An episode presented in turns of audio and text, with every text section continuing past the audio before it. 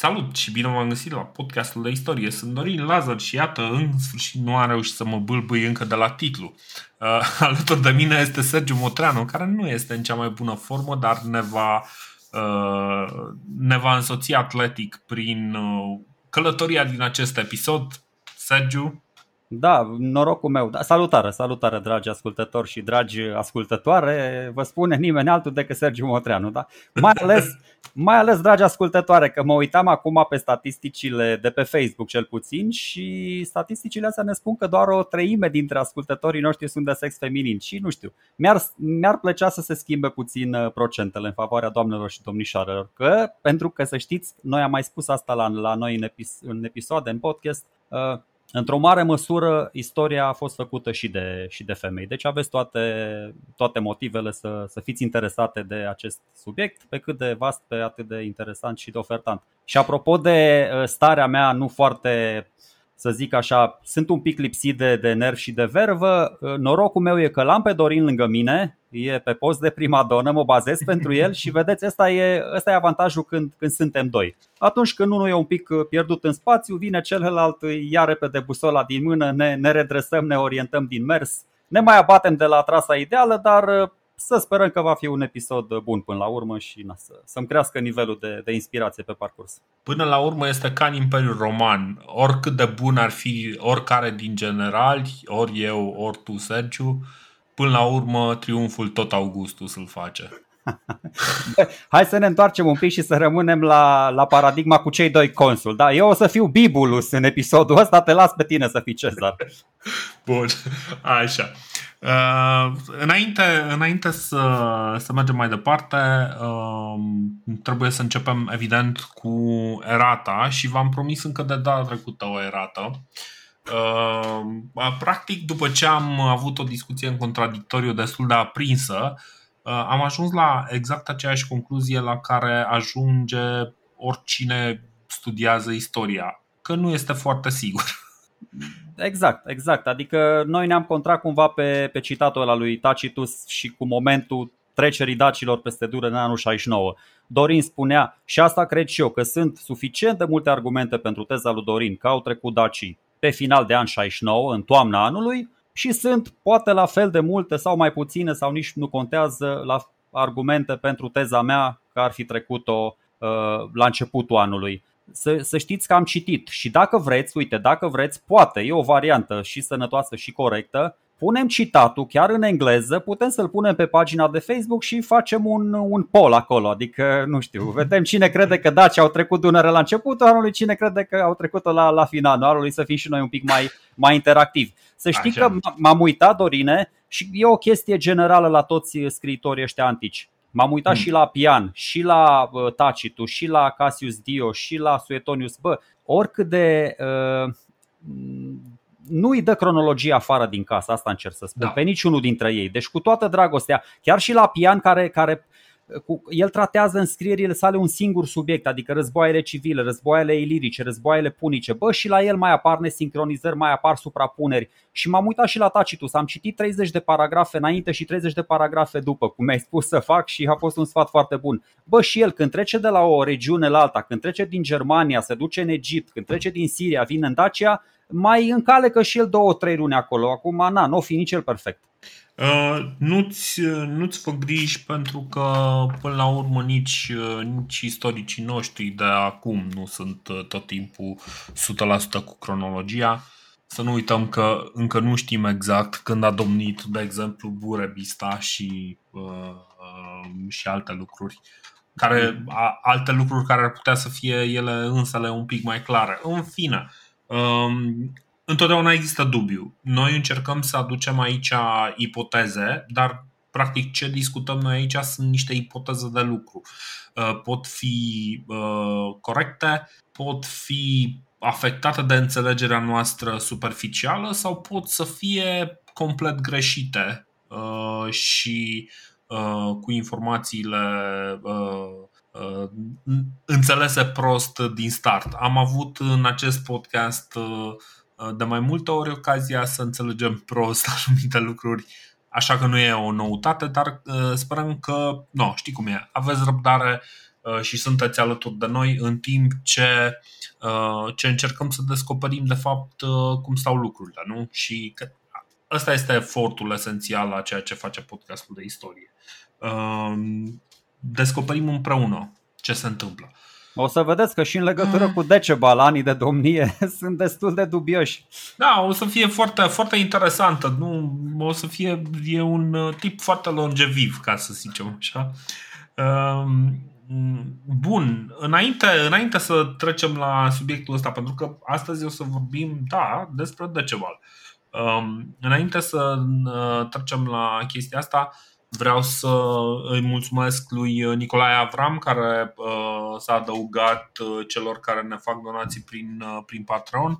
Vă mulțumim foarte mult pentru sprijinul pe care ni-l acordați și da, a fost un an foarte bun pe care l-am petrecut împreună, așa că vă mulțumim foarte mult și o să încercăm poate pe viitor să facem să facem poate lucrurile un pic mai bine și un pic un pic mai ok. Mulțumim, da. mulțumim. Până atunci. Scrie mare la mine titlul Dacii lui Domitian. Dar Domitian, propriu zis, nu a avut daci, dar vreau eu să plasez așa cumva lucrurile. Uh, e un uh, subiect foarte interesant uh, pe care, sincer, foarte des când mă gândeam la daci, îl scăpam din vedere. Din punctul meu de vedere, Daci erau, au fost cu Burebista cam pe vremea când era și Cezar și după aia 101, 102, 105, 106, toată lumea știm poezia, până la 273. Deci avem practic 3 ore de istorie. Prima oră Burebista și uh, marele stat getotacic, după aia avem lecția de istorie cu 101, 102, 104, 105, 106. După care avem lecția de istorie cu băiatul ăla care pleacă și care uh, este prezentat un pic ca incompetent, dar omul, pentru cât de puțin a trăit, este foarte competent pentru ce a făcut. O să descoperim chestia asta, poate cine știe, chiar la anul sau peste 2 ani. Dar sperăm noi că la anul. Um, Bun. Mm, nu știam, de exemplu, de conflictele lui uh, Domitian cu Dacii și, evident, și până atunci, uh, noi când am planificat, ne pregăteam ca la sfârșitul acestui an, deci în acest episod, practic, să vorbim deja de conflictele lui uh, Decebal cu Traian. Dar ne-am dat seama că este mai multă informație și mai mult material decât, decât credeam. Așa că, haideți să ne uităm un pic peste peste cam care este situația așa cum am lăsat-o la sfârșitul episodului anterior. Și um, să vedem ce face Domitian în uh, situația respectivă. Uh, vorbisem așadar despre ce, a făcut, uh, ce au făcut dacii pe vremea uh, celor patru împărați, în anul celor patru împărați. Și uh, am avut și acea discuție în contradictoriu pe care nu ne-am lămurit 100%, e posibil eu să am dreptate, e posibil Sergiu, e posibil nimeni să nu am dreptate, dar uh, am cam zis care, care sunt variantele uh, și am vorbit un pic despre ce face Vespasian în zona asta a Dunării. Uh, Vespasian întărește în mod deosebit granița de la Dunăre, uh, doar că o face în așa fel încât să nu crească, de exemplu, efectivele trupelor, uh, dar face, nu știu, bază legionară la Carnutu. Asta e undeva între Viena și Bratislava. Face forturi la, la Budapesta, unde Dunărea aparent putea fi trecută la pas și de partea cealaltă sunt Yazigi. Uh, face o serie de uh, forturi în ceea ce noi acum vedea cam în zona aia de la Viena până pe la Belgrad, poate chiar până mai jos, până la ce, ce sunt acum uh, nu chiar porțile de fier, dar până la Noviodunum. Unde e Noviodunum? Belgradul de azi, cred. Belgradul, nu? Da, da, da, da. deci cam până pe la Belgrad, așa cam, uh, cam până acolo. Întărește foarte tare pentru că Dunărea e destul de ușor de trecut pe acolo. Este mult mai greu de trecut pe unde sunt dacii, ceea ce explică de ce conflictele pe care o să le auzim uneori sunt legate de momentul în care îngheață Dunărea.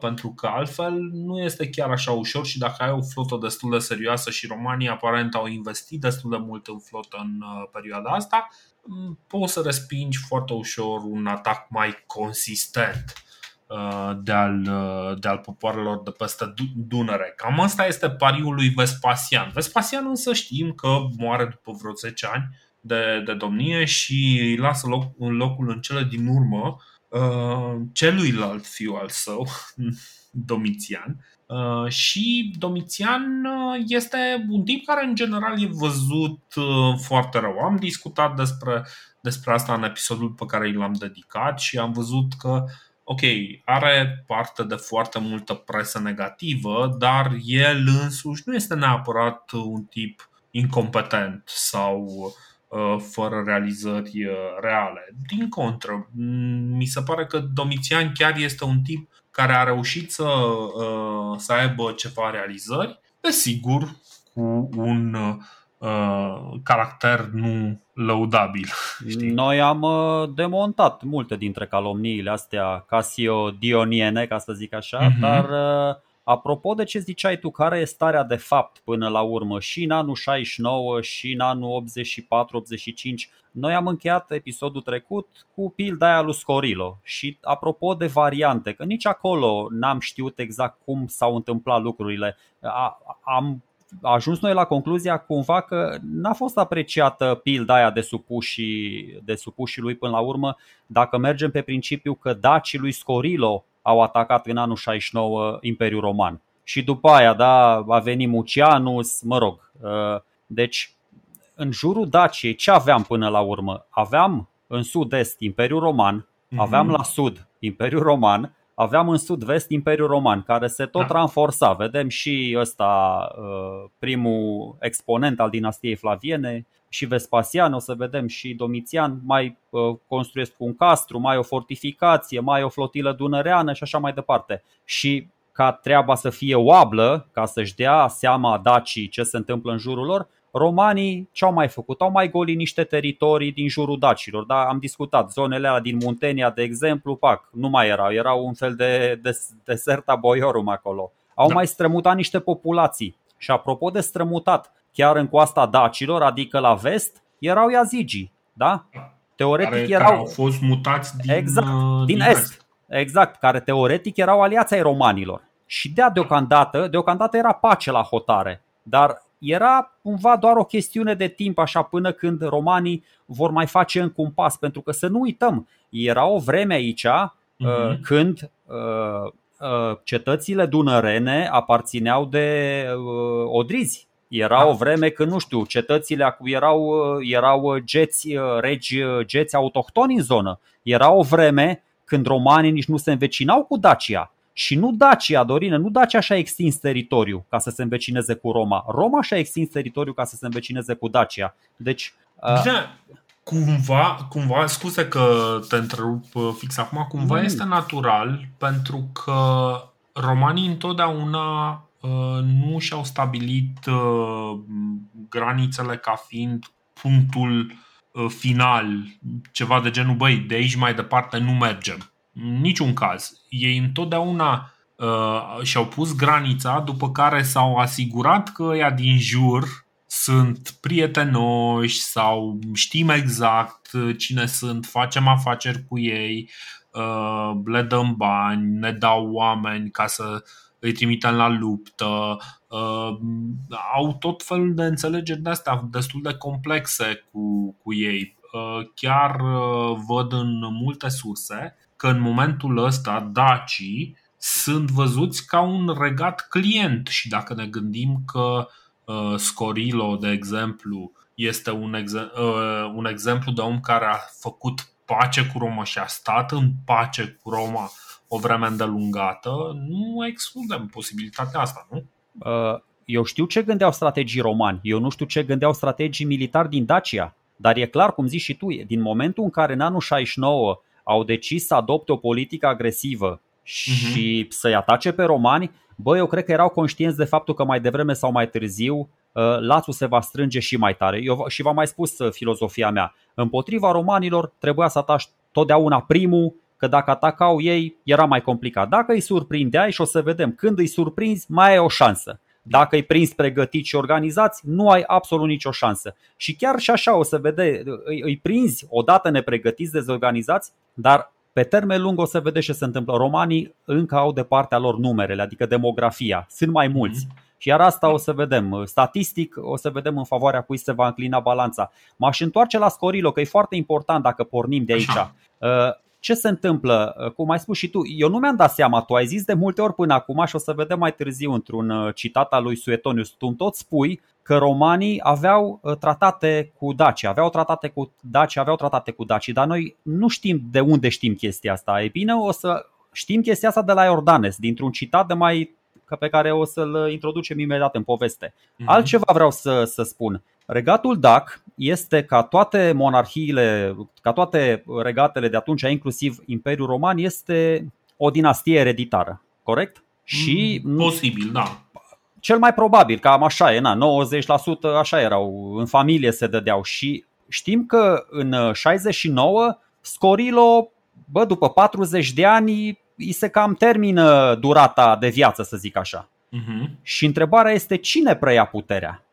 Uh, nu știm informația asta. Uh, următoarea informație care ne survine, din câte știu eu, este faptul că uh, tot undeva în jurul anului 69, un anume Duras îi lasă locul uh, în mod voluntar lui Diurpaneus, nu? Nu cred, în 69 vine Duras, Diurpaneus mai încolo, prin 84-85 îi lasă locul ăsta. Așa, deci, uh, dar întrebarea mea este următoarea, așa. nu serios, că îmi dă un pic cu virgulă și ți-am spus, o să avem multe semne de întrebare aici, că nu e chiar așa de simplu. Noi știm uh, tezele astea, 87, 101, 102, 105, 106, dar sunt multe chestii dubioase. Deci, uh-huh. dacă Scorilo uh, domnește 40 de ani, cum zice Jordanes, și Duras ăsta care vine după el și pe care pe cuvântul meu eu nu l-am găsit decât într-un document, dar nici în ăla nu l-am este. găsit. A, aia e. Deci singurul lucru pe care îl avem este că omul cedează. Ok. Deci Duras nu, care cedează conducerea. Nu i-am găsit numele, Dorine, dacă îți vine să crezi. L-am căutat cu F3, dar am înnebunit în Excerta Valensi sau ceva. Am căutat, am și găsit documentul respectiv.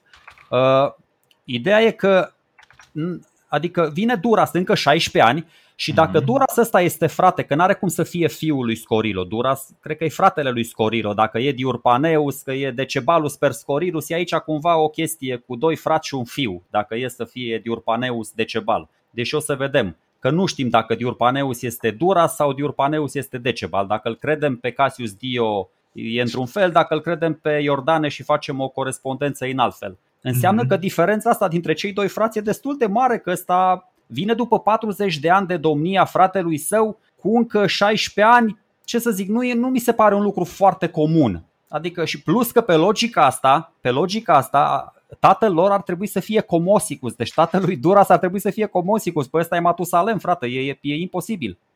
Din, din toate punctele de vedere. Deci nu glumesc. Comosicus a domnit acum 80 de ani. Adevărat, adevărat. Deci e un pic dubios așa, dar să zicem, na, să zicem că Duras era fratele lui Scorilo și după aceea vine Diurpaneus de Cebal, dar îți spun, sunt niște lucruri aici care nu se leagă și istoricii dau din, din, din lac în puț, adică dau din gard în gard cu explicațiile. Uh, băi, găsisem citatul ăla cu Duras, dar uh, nu îl mai am aici la îndemână. Uh, în fine, uh, în principiu știu că Duras... și Dorine, uite, Excerpta Valesiana, care îți spun, e o, e o scriere publicată de, am și găsit, uh, deci Henricus Valesius, dar e, e vorba de biografia lui Constantin cel Mare și nu mai știu ce fapte de arma lui Teodoric. Adică ah. scrie, scrie așa, Duras care domnea mai înainte, lăsase lui Decebal de bună voie domnia pentru că ăsta și după aia vine povestea. Era foarte priceput la de război și iscusit și nu știu ce. Dar n-am găsit pe cuvântul meu, nu l-am găsit pe Duras, am căutat și cu Doura și cu Doura și cu Duras și cu Diras și cu...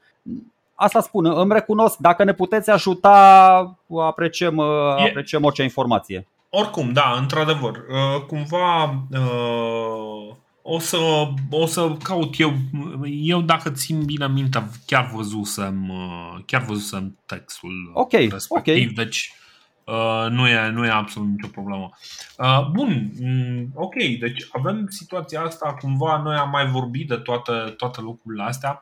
Uh, înainte să mergem mai departe, aș vrea să ne reamintim un pic cam care e situația la Dunăre. Practic, uh, Imperiul Roman cumva își uh, creează acest uh, această graniță naturală, își întărește această graniță naturală. În perioada asta vedem uh, mai multe valuri de pământ la Dunăre uh, făcute în așa fel încât să, uh, să facă destul de greu să treci din, dinspre, dinspre nord înspre Imperiul Roman. Încearcă să controleze, să, să adauge cât mai multe cât mai multă siguranță în uh, zona asta. Hai să vorbim un pic care sunt cei trei inamici importanți la Dunăre, ca să avem un pic fixați în minte, ca după aia să putem să uh, discutăm uh, pe ce se întâmplă. În primul rând, ar fi, uh, sunt trei categorii majore. Uh, sunt uh, suebii, suebii care sunt o familie de triburi, Uh, în, acea, în aceeași idee în care, uh, de exemplu, noi avem ceea ce am numit într-o vreme dacogeți sau getodaci. Uh, suebii sunt tot așa o categorie mai largă. Dintre suebi, de exemplu, avem pe marcomani și coadi, care sunt clienții ai Romei, dar ei nu sunt foarte fideli. Totuși, erau mai degrabă loial Romei decât să ia ordine de la alții și dacă prin secolul 1 înainte de Hristos, suebii erau ceva mai periculoși, aveau, aveau o mușcătură ceva mai, uh, uh mai aprigă. În uh, secolul 1 după, lucrurile nu mai stau chiar atât de favorabil pentru ei. Uh, alte triburi mai uh, au, uh, au devenit mai puternice, poate și viața bună când stai la graniță și faci schimburi cu uh, romanii te afectează un pic. Ehm, știm uh, despre ei că uh, regele Italus a cerut sprijinul lui Domitian împotriva tribului Chatti și a uh, trimis ostateci lui Domitian primind în schimb bani, dar nu soldați. Și suebii oferă asistență în războaiele civile din anul 69. Cumva ei sunt, să zicem așa, au viză de America, știi? Deci ei sunt acolo, uh, sunt aproape parte din Imperiu, cumva fac parte din, uh, din calculele Imperiului și sunt parteneri oarecum, oarecum de nădejde, cum zicea, cum zicea mai devreme, nu sunt chiar foarte fideli. Uh, Dacii sunt în perioada asta considerați cei mai periculoși și uh, uh, sunt aparent slăbiți după căderea lui Burebista, așa cum am povestit, uh, dar uh, sub, acum, de prin anul 69, 70, 80, uh, pare că există un reviriment. De fapt, arheologia ne spune că nu a existat niciodată o decădere, mai ales în, în inima uh, Imperiului Dacic, să zicem așa, dacă e să zicem imperiu, nu se poate pune problema, dar uh, în, uh, în interiorul Daciei, în inima Daciei, nu există o perioadă de decădere, nu vedem lucrul ăsta întâmplându-se. Uh, doar eventual puterea pe care o emană la, la graniță. Ăsta este motivul pentru care ei, de exemplu, reușesc să mențină câmpia Panoniei aproape de, aproape depopulată până în momentul în care romanii vin și uh, mută triburi uh, de, triburile de Yazigi, le mută în uh, câmpia panonică. Și vorbim de, de triburile, uh, de triburile. De fapt, stai. Uh, mă uitam peste ceva, cartea unui istoric, și ăsta, ăsta explica că și îmi place într-un fel să văd o perspectivă care nu este afectată de, uh, nu știu, de, de ochiul subiectiv pe care noi ca români îl avem față de daci. Că în momentul în care noi citim o chestie de daci, suntem in, cumva nu, e, e indiscutabil că suntem un pic subiectivi și suntem mai atenți și înțelegem lucrurile altfel. Dar pentru cineva care se uită poate cu mai puțină pasiune uh, similară cu cineva care e din România peste subiectul ăsta, uh, vedem o altă perspectivă și, de exemplu, istoricul ăsta spunea că daci erau considerați uh, clienți romani și romanii au cam același nivel de încredere în ei cam uh, ca și în suebi. Deci, cumva putem să înțelegem că uh,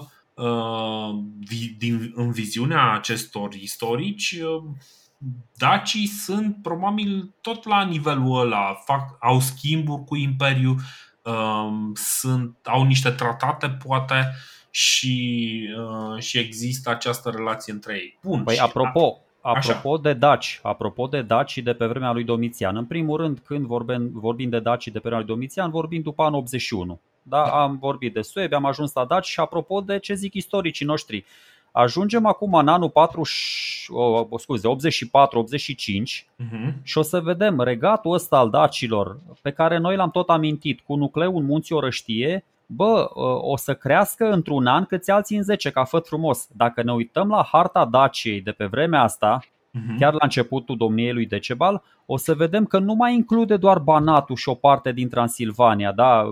regatul ăla cu care, drag doamne, dacii, adică romanii, aveau un tratat de pace. Ăia pașnici al lui Scorilo. Nu! Uh-huh. Include toată Transilvania, include și Oltenia, include, se duce și peste munții în est, include și, și sudul și centrul Moldovei. Deci cumva, apropo de biasuri din astea, cumva istoricii noștri au grijă să suprapună regatul dacilor lui, lui Decebal exact peste, peste harta României, să zic așa, peste uh-huh. teritoriul actual al României. Bă, mai puțin Dobrogea, că deja la, la Dobrogea li s-a părut că era grosolonia prea mare dacă făceau chestia asta. Adică era, era clar că aia deja nu mai era de, de mulți zeci de ani, adică era încorporată în, în Moesia și de fapt nu se numea Dobrogea atunci, se numea Știția Minor. Dar asta, exact ce zici tu, uh, cam asta s-a întâmplat. Noi dacă ne uităm la harta uh, Daciei de pe vremea asta o să o vedem foarte artificial mărită dacă mă întreb pe mine. Din anul 69 până în anul 84-85 ori a venit nucleul ăsta. Trebuie să ne gândim ce s-a întâmplat din punct de vedere al, uh, al uh,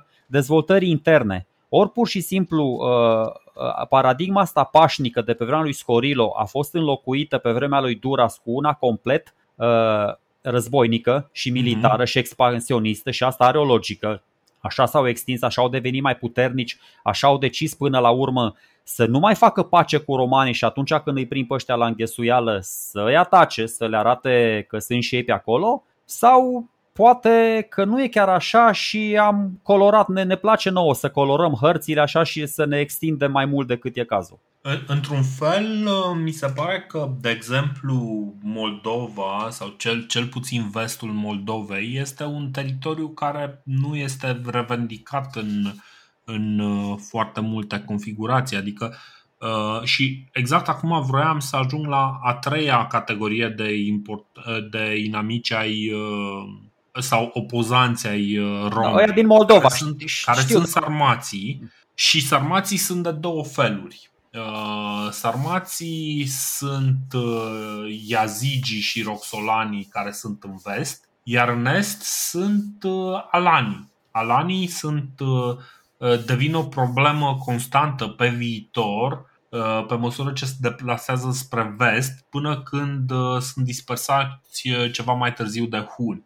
În fine, o să vorbim despre toate lucrurile astea dar uh, în principiu uh, avem, uh, avem acea situație pe care am explicat-o cu strămutarea iazigilor, cu roxolanii care se pun ferm la nord de Dunăre, la nordul Dobrogei, dar spațiul ăla de, ok, Moldova românească, să zicem așa, Moldova din, din România de acum, nu prea o știm, cel puțin nu, nu o văd documentată în cărțile pe care le-am, le-am vizitat și Aici ne-ar fi ajutat un pic un schimb de idei cu un arheolog care probabil ar fi putut să ne spună băi, uite, există în Moldova la Huș există nu știu ce cetate care are continuitate de la anul 50 înainte de Hristos până la anul 400 după, știi? Sau ceva de genul ăsta. Dau un exemplu, știi? Deci asta este o chestie pe care, na, cumva,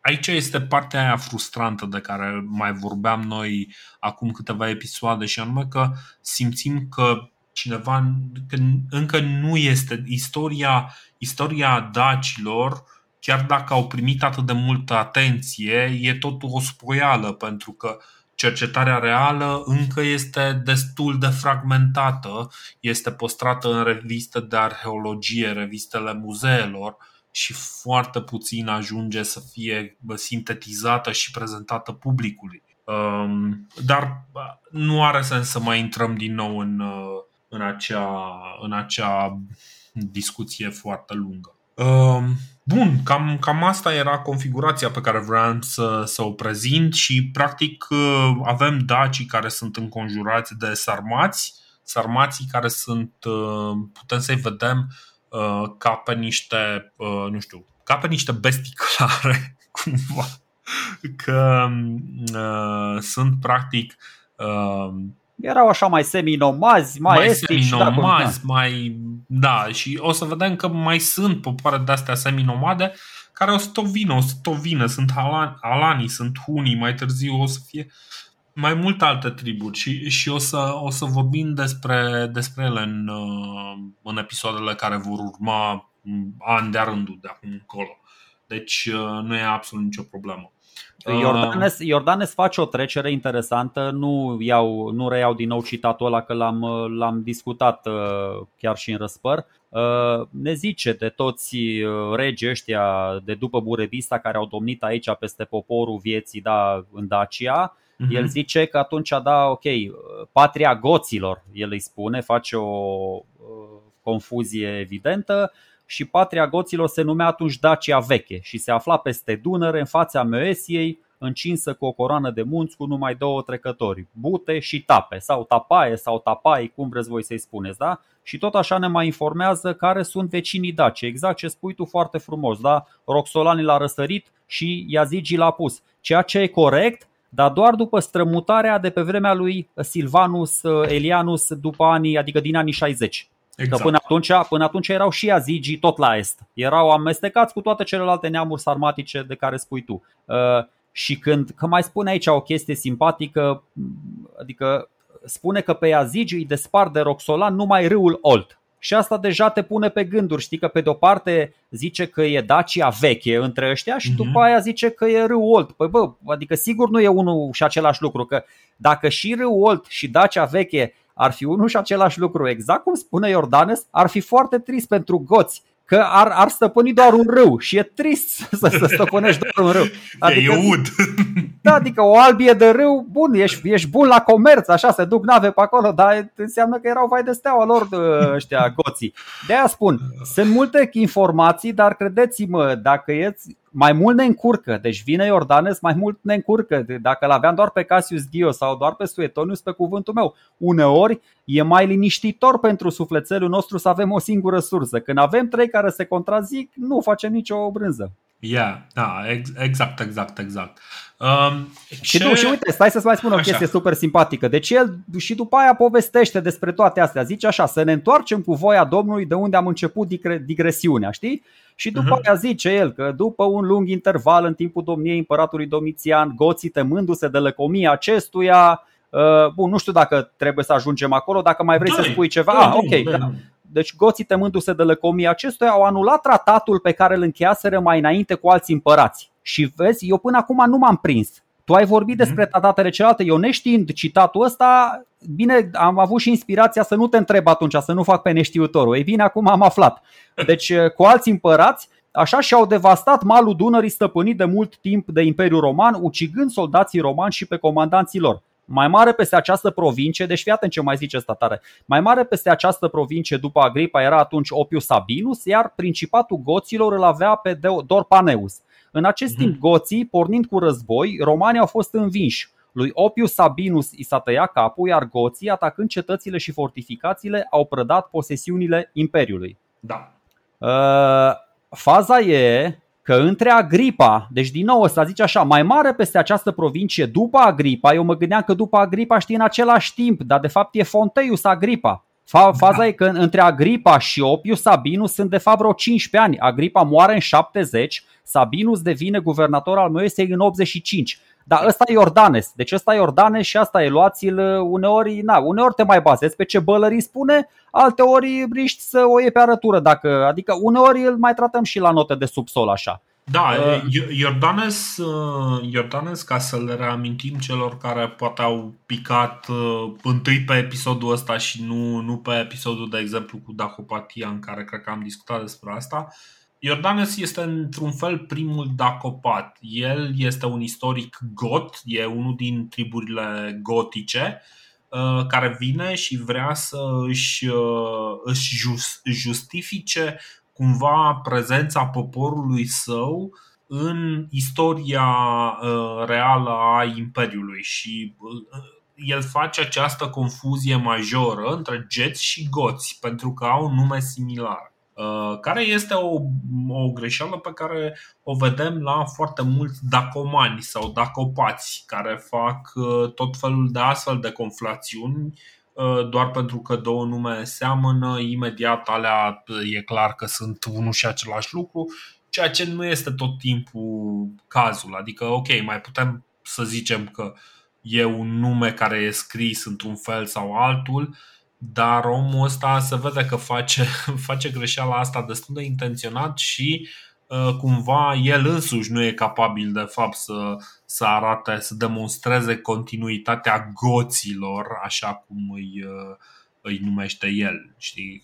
La un moment dat, după ce povestește lucrurile astea cu Decebal, cu Diurpaneus, mă scuzi, sare așa foarte, foarte brusc până în momentul în care uh, vorbește despre toți regii, uh, exact. regii goților. Exact, și ascultă-mă că încă o chestie interesantă. M-am uitat, bă, și între toți regii goților nu e niciun decebal. Deci da. Decebal este, îl, îl, îl amintește în uh, capitolul, în paragraful anterior ca fiind regele goților care îi bate, trece și îi bate pe roman și după aia când le înșiră tot arborul genealogic nu-l mai prezintă pe Decebal. Da. Foarte da. tare, da. Deci dacii nu sunt uh, daci, adică cu d nu suntem olandezi, nu sunt deutsch, nu sunt de- danes, deși, da, da exact. Uh, uh, de, să... Deși există, deci întotdeauna mai există și niște legături uh, care nu au neapărat, legă, nu au neapărat legătură cu toate suspiciunile astea. Există lucruri pe care poate că încă le mai avem de descoperit. Dar Correct. e bine să, să încercăm să păstrăm, să zicem așa, un nivel decent al, al cât de mult, cât de mult uh, uh, încercăm să, să găsim uh, niște, niște concluzii care să ne favorizeze ca să, ca să înțelegem mai bine contextul ăsta al invaziei, al trecerii dacilor peste Dunăre în teritoriul roman, vreau să mai vin cu două citate ca să înțelegem mai bine contextul. Sau mă rog, na, chiar și mhm. cauza incursiunii dacilor poate o înțelegem mai bine, așa cum o înțeleg eu. Și uh, zie, zice Cassius Dio o chestie așa chiar înaintea paragrafelor în care uh, Decebal și Daci sunt personajele principale. Multe dintre popoarele supuse romanilor s-au revoltat atunci când contribuțiile datorate au fost obținute prin amenințări și forță, printre care erau și Nasa Monenii, da, nu știu, spuneți-le Nasa Mones. Aceștia au masacrat pe toți colectorii de taxe romani și au administrat o înfrângere atât de categorică lui Flacus, guvernatorul Numidiei, deci în altă parte, în Africa, mm-hmm. dar o să vedeți că se leagă, care pregătise o contraripostă, încât au ajuns să îi prădeze chiar și tabăra. Descoperind însă vinul și alte provizii, s-au cam dedulcit și au adormit, iar Flacus, având această vestă, i-a atacat și i-a, anihilat, omorând chiar și mulți necombatanți, adică cel mai probabil civili. Domitian a fost extrem de fericit după acest succes și a spus senatului, le-am interzis nasamonenilor să mai existe. Și vine Suetonius cu următoarele informații slăit de cheltuielile lucrărilor și ale spectacolelor, bă, sunt foarte mândru de astea că le-am pus așa, în, le-am pus pe toate în, o, da, într-o, într-un triunghi echilateral. Deci slăit de cheltuielile lucrărilor și ale spectacolelor, ca și de mărimea soldelor militare, a încercat pentru a ușura cheltuielile armate să reducă numărul soldaților, dar fiind că observă că prin acestea prin aceasta s-ar fi expus năvărilor barbare, nu a avut scrupule în a face bani cu orice preț. Bunurile viilor și morților erau răpite, se confiscau moștenirile care nu aveau nicio treabă cu împăratul, impozitul cerut evreilor fu colectat cu mai multă severitate decât celelalte impozite și tot așa. Uh-huh. Și ce ziceam noi? Ce știm că a făcut Domitian uh, la nivel de politică fiscală ca să-și permită toate astea, să le mărească soldele soldaților? Păi a mărit unele taxe, a îmbogățit uh, visteria prin tot felul de, uh, de metode, a confiscat, a prigonit și așa mai departe, a îmbunătățit colectarea uh, taxelor, ca asta spune și la ăștia, la, la numidieni ăștia, uh-huh. limitează tot felul de cheltuieli și mai face o chestie. Apropo de tratatele astea, la asta m-am gândit, bă, întrerupe, adică ce înseamnă că limitezi cheltuielile nenecesare? Înseamnă că nu le mai dai banii aliaților tăi, să zicem. Nu știu, nu le mai dai bani nici uh, dacilor. Nu le mai, adică le mărești da. taxele dacii care nu făceau parte din, uh, din, uh, din imperiu. Și mă gândesc, nu știu, da, așa cum spui și tu, dacă aveau uh, niște tratate anterioare, dacă citesc doar citatul ăsta, pot să presupun că în tratatele astea anterioare dacii primeau o sumă de bani de la romani ca să asigure pacea la frontieră. Nu știu, e o speculație, nu spun, dar asta înțeleg din ce zice și Ordanes și din ce zice și Cassius Dio și Suetonius. Cumva se leagă partea asta de bă, vreau mai mulți bani, nu mai risipesc banii aiurea. Și cumva poate de aia, nu zic Doamne ferește, e, e it's a long shot, dar poate și de aia dacii au atacat cumva preventiv, i-au atacat pe romani, nu știu, pentru că n-au mai primit bani deci, mie mi se pare foarte interesantă ținta lor. Ținta lor este, este guvernatorul, guvernatorul provinciei, Corect. ceea ce îmi spune mie că acolo e vorba de felul cum e guvernată acea provincie, știi? Și este foarte posibil pentru că, iarăși, conceptul de graniță, așa cum îl înțelegem acum, nu este similar cu conceptul de graniță așa cum este văzut atunci. Uh, e uh, conceptul de graniță la, în secolul I este mult mai fluid. Este uh, o graniță nu este și chiar și în momentul în care o să vedem că Adrian construiește ziduri și zidurile alea, zidurile alea nu sunt făcute ca să oprească, ci ca să controleze felul în care se mișcă populațiile, oamenii, bunurile, meșteșugarii și toți ăștia uh, practic sunt create, ok, n-ai voie să treci decât prin poarta asta, în poarta asta când treci te taxezi. Asta este logica pe care o fac corect, ei. Și corect. ce, ce cred eu că se întâmplă este că, da, într-adevăr, poate să fie o chestie de genul ăsta unde dacii sunt plătiți fie pentru a nu crea probleme, fie pentru a uh, opri chiar uh, triburile uh, barbare exact, care exact. veneau din afară, sau dacii pot să fie foarte supărați pentru că oamenii lor care, uh, care merg să facă negustorie sunt taxați mai mult decât uh, simt ei că ar trebui să fie taxați. Gândește că Decebal zice, băi, eu vreau, uite, vreau 500 de sticle de amfore de vin uh, roman, da? Și își trimite uh, trei căruțe de aur și uh, 50 de uh, vitei și îi trimite, băi, mergi până la Noviodunum și vorbește cu ăla sau nu știu, alt, alt loc, știi? Și ăla când se întoarce zice, băi, ok, eu am mers cu bani de 500, dar inflația, știi? Înțeleg, înțeleg. N-am primit da. decât 400. Și ăsta zice, băi, ok, știi cum e, bem alea 400, ne îmbătăm, dar e o perioadă din iarnă când e frig, în gheață și noi nu mai avem de băut. Ce facem? Suntem foarte supărați pe romani.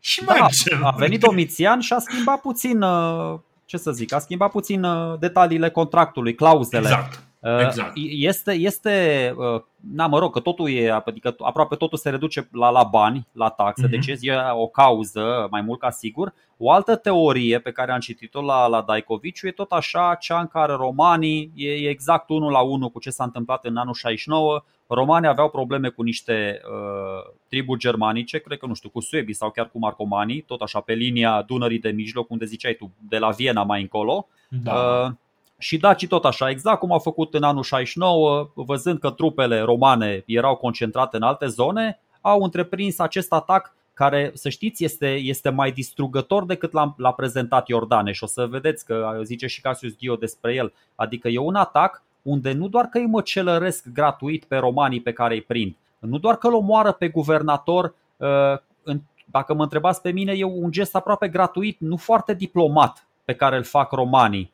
pe care îl fac Daci, adică îl omoară pe ăsta ar fi putut și să-l păstreze pe post de prizonier. Nu știu, o fi fost ceva ritualic, așa cu tăiatul capului și romanii mai, uh, la triumfurile lor, și romanii mai făceau așa cu regii străini, știi, îi strangulau pe ea. Dar uh, așa cum în anul 69 au, au mirosit oportunitatea aia și au trecut la sud de Dunăre uh, surprizându-i pe romani, așa se întâmplă și în iarna asta dintre anii 85-86, când la Sarmis de Cetusa încă mai domnea Duras ăsta, Diurpaneus. Da? Acum are loc invazia asta foarte, foarte serioasă la, la sud de Dunăre și nu doar că de aia vreau să dar după aia vreau să ajung totuși la cât de important e Opius Sabinus ăsta pentru Domitian. La asta vreau să ajung până la urmă. Uh, deci, înainte, deci ca să, ca să stabilim de la început, uh, o să confuzăm un pic uh, lucrurile, însă este foarte neclar, deci sunt mai multe teze. Noi avem uh, în uh, perioada asta două nume uh, pe care Jordanes și, și Cassius Dio, în legătură cu care nu prea sunt ei de acord.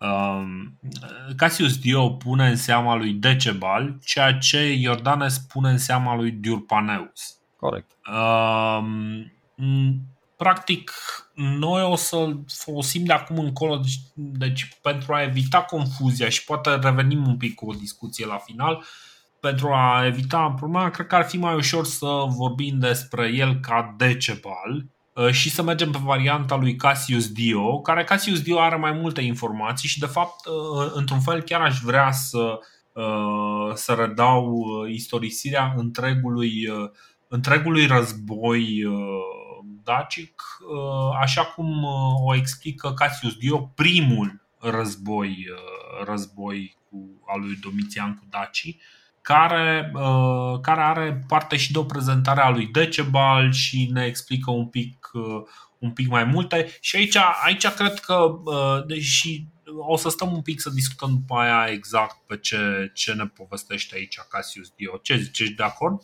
Da, cum să nu, da, prezintă da, că okay. după aia intră, adică poți să vorbești și de Fuscus, după aia și de Opius și de toți ceilalți. Intră, intră aici. Zice Cassius Dio, uh, în această vreme, romanii au fost implicați într-un război foarte serios cu dacii, al căror rege era atunci Decebal. Acest om era foarte priceput în înțelegerea războiului și inteligent în purtarea războiului. Judeca, uh, judeca bine când să atace și alegea foarte bine momentul de retragere. Era expert în ambuscade și extraordinar în, uh, câmpele, uh, în luptele de, în câmp deschis. Și știa nu doar ce să facă după o victorie, dar și cum să se descurce după o înfrângere, cum să gestioneze o înfrângere. De aceea s-a dovedit a fi un foarte bun antagonist al romanilor pentru o perioadă îndelungată. Și continuă el, deci ăsta este practic Decebal, el acum îl introduce în scenă. Continuă el să explice un pic cine, cine anume sunt dacii. Zice, îi numesc pe acești oameni daci numele, numele pe care ei înșiși îl foloseau pentru ei, ca și romanii, dar știu că unii greci se referă la ei ca la geți, chiar dacă e forma corectă sau nu. Geții despre care știu eu trăiesc dincolo de Hemus, de-a lungul Istrului.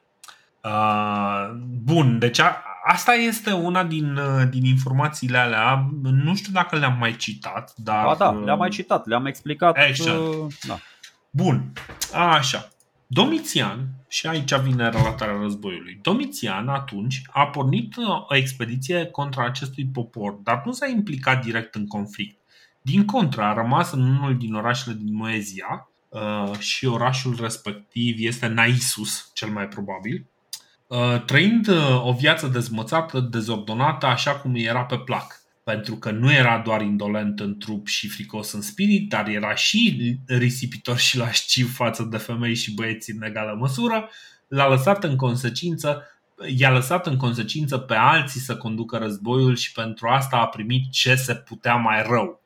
Ne oprim aici și ce se putea mai rău, aici nu povestește, uh, nu povestește foarte bine, dar este exact ce, ce ne zice Iordanes și care parcă mai există încă o sursă pentru chestia asta, acel Opius Sabinus, uh, care este, uh, care este guvernator, este cel care e, e înfrânt.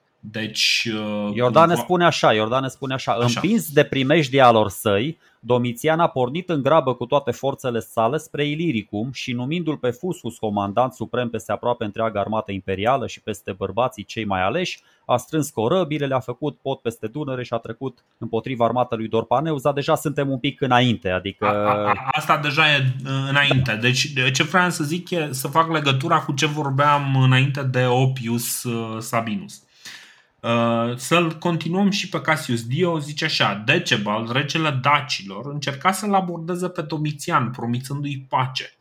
Dar Domitian îl trimite, uh, îl trimite în schimb pe, pe Fuscus contra lui cu o forță mare. Când a aflat asta, Decebal a trimit o ambasadă nouă cu propunerea insultătoare să facă pace cu împăratul cu condiția ca fiecare roman, și aici este superbă chestia asta, cu condiția ca fiecare roman să plătească doi oboli lui Decebal în fiecare an. Altfel, a declarat că va porni război și va produce mare propod asupra romanilor. Uh, doi oboli uh, sunt o treime de drahm, drahmă în principiu, deci bănuiesc că el vroia nu știu câte milioane de drahme anual de la, de la Imperiul Roman, ceea ce mie mi se pare absolut genial. Știi? Adică mi se pare, băi, deci oricât, oricât, oricare ar fi fost poziția, este, este o poziție în care nici măcar parții, de exemplu, nu au pus Imperiul uh, Roman să vină și să le spună, bă, dați-ne câte 20 de lei de fiecare român pe care îl aveți, știi? De fiecare roman pe care îl aveți. Deci Bine, chestia, mă, chestia dacă... asta mie mi se pare absolut genială dacă pornești de la premisa că omul chiar era serios în cerința asta, nu că doar le gândi la orgoliu romanilor și voia să își bată joc de ei sau ceva. Uh, faza e următoarea, își permitea pentru că avea the upper hand, avea niște cărți destul de bune în mână la, la mhm. momentul ăsta, adică uh, avusese o invazie reușită, îl omorâse pe ăsta, pe guvernatorul provinciei. Să știți că Sabinus ăsta nu era deloc un nei ca nimeni pe la Roma. Cu un an înainte, adică în 84, fusese consul ordinar Adică din prima zi a anului și nu doar atâta, nu doar atâta, l-a avut coleg de consulat pe însuși împăratul Domitian, nimeni altul decât Domitian. Deci exact. a, avea ceva autoritate printre romanii de acolo, dar teoretic se pricepea la partea administrativă, la partea militară, adică Domitian.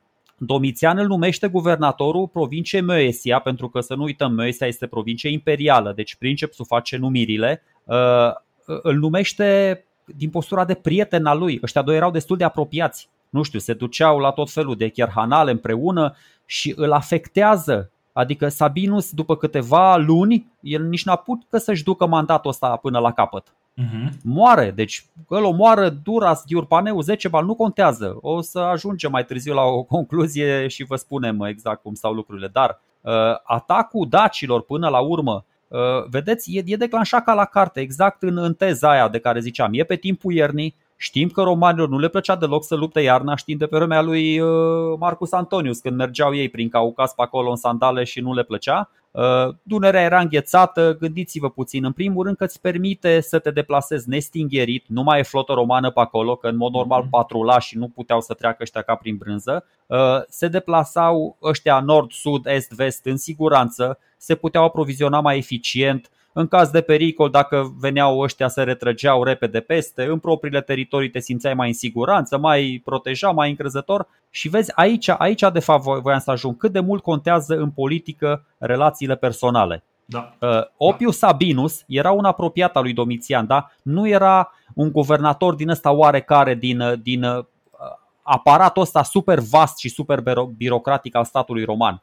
Să știți că au mai fost, au mai fost și alți guvernatori care au murit în luptele cu diverse popoare. Bă, dar nu a venit imediat, anul următor n-a venit sau chiar în anul ăla n-a venit împăratul până acolo să vadă care e situația. Ei bine, în cazul lui Opius Sabinus vine însuși Domitian până acolo și nu doar că vine Domitian, vine cu încă un prieten foarte bun de-a lui care se numește Cornelius Fuscus, uh-huh. care e prieten atât de bun încât îl pune și comandantul gărzilor pretoriene, vine cu alt prieten bun ca să-i facă de petrecanie și, și lui ăsta.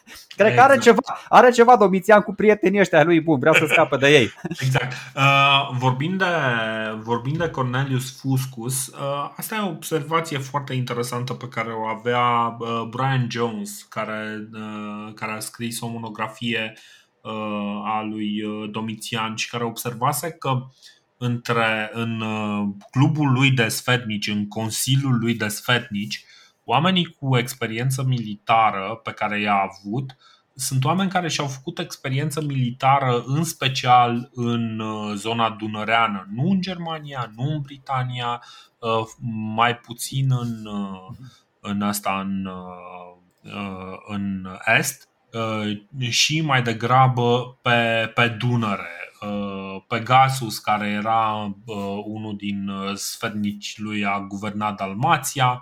Rubrius Galus a răzbunat moartea lui Fonteius Agripa, omorând mulți armați. Cornelius Fuscus a fost procurator al Panoniei. Pompeius, care și ăsta era în colegiul lui de, de sfetnici a guvernat și el Dalmația la un moment dat. Dalmația acolo fiind foarte aproape de Panonia și fiind de fapt locul de unde, uh, de unde uh, se trimiteau trupe către, către Panonia și de unde se inițiau de fapt uh, toate mișcările războinice contra, contra Panoniei. Deci, cumva, curtenii ăștia, în general, i-a luat clubului de încredere uh, s-a ocupat foarte mult de zona asta dunăreană, care e, prezintă pentru Domitian mai mult interes decât pare să, uh, pare să prezinte în mod normal. Adică uh, pe Rin lucrurile sunt destul de calme, în afară de unul-două conflicte lucrurile sunt uh, destul de clare, uh, destul de puține conflicte și în Est, dar pe Dunăre lucruri se întâmplă, lucruri se tot întâmplă și uh, și este foarte multă, foarte multă mișcare aici. Știi? Deci, deci are, are și o dimensiune personală pentru Domitian, adică da. el se vede e foarte afectat de moartea lui Sabinus. Mi se pare că ia în serios, ia poate prea în serios amenințarea asta a dacilor. Bine, dacii, uh-huh. cum am văzut, foarte aroganți, foarte siguri pe ei, și îl numește în fruntea trupelor și a operațiunilor militare pe nimeni altul decât uh, da, Cornelius Fuscus, generalul Cornelius Fuscus. Anonimul ăsta, apropo, da, ok, era comandantul gărzii pretoriene, era meseriaș, dar tipul ăsta, și am discutat, cred că, episodul trecut, acum nu, 15 nu ani, Uh, a, sau da, dacă n-am discutat, uh, zic acum niște chestii nu zic, din trecut. Nu numai, nu numai. Da, da, da. Uh, exact. Deci Fuscus ăsta, acum 15 ani, a luptat în a doua bătălie de la Bedriacum, de partea flavienilor. Și nu doar atunci, în prima bătălie luptă de partea lui Vitelius. Și între prima și a doua bătălie schimbă taberele și trece de partea lui Mucianu și a lui Vespasian. Și mutarea asta o să vedem că a târnat și spun și istoricii, spune și Tacitus, a târnat destul de greu în balanța confruntării, da? unde, unde el atunci, foarte interesant că am citit, în a doua bătălie de la Bedriacum, uh, Fuscus conduce legiunea 5 alaude. Și o să vedeți ce se întâmplă cu legiunea asta condusă mai târziu uh, tot de, tot de Fuscus. Deci el nu era doar un comandant, că am stat și m-am gândit, bă, dar de ce îl numește Domitian pe ăsta în fruntea legiunilor, în fruntea mm-hmm. unei operațiuni militare de, ace- de asemenea amploare? El în tinerețea lui a condus și o legiune, n-a condus doar 1000-2000 de pretorieni. Nu, frate, a condus 5000 de legionari, ceea ce, mm-hmm. na, poate că asta a gândit și Domitian când l-a numit pe ăsta in charge, ca să spun așa. Da.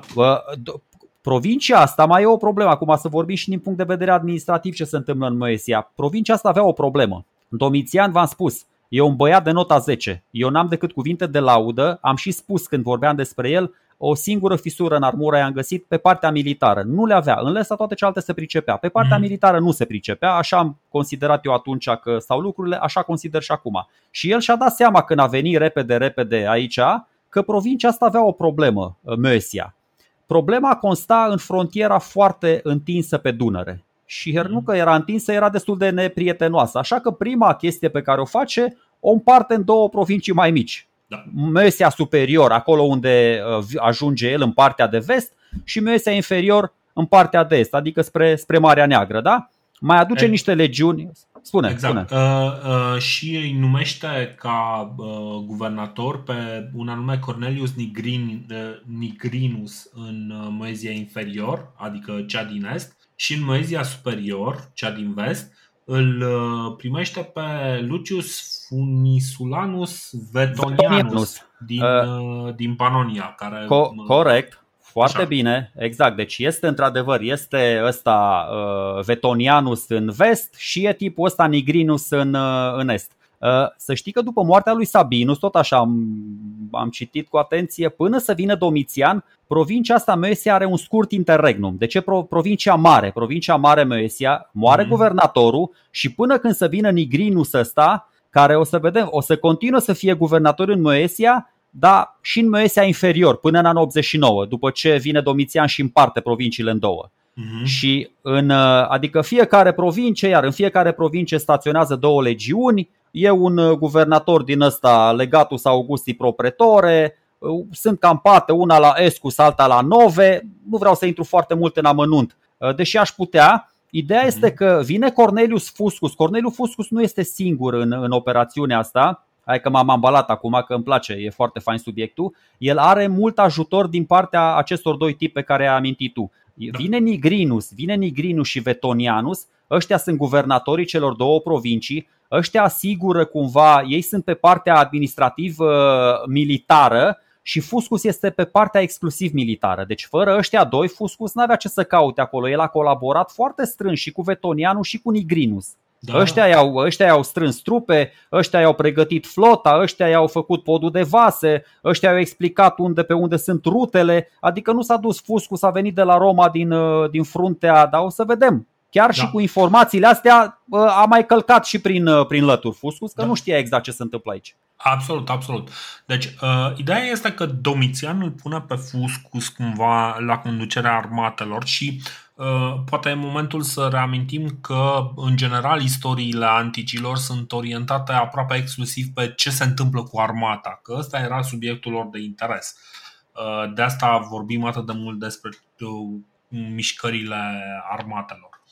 Uh, în momentul în care Domitian îl pune pe, uh, pe Fuscus la conducerea armatei și vede că, uh, că Fuscus face ce trebuie, face acel pod de nave, trece în, în Dacia, pare că are niște succese inițiale foarte serioase, Domitian se întoarce la Roma și în martie 86 chiar celebrează un triumf pentru victoria lui uh, contra dacilor, ceea ce mi se pare halucinant, superb.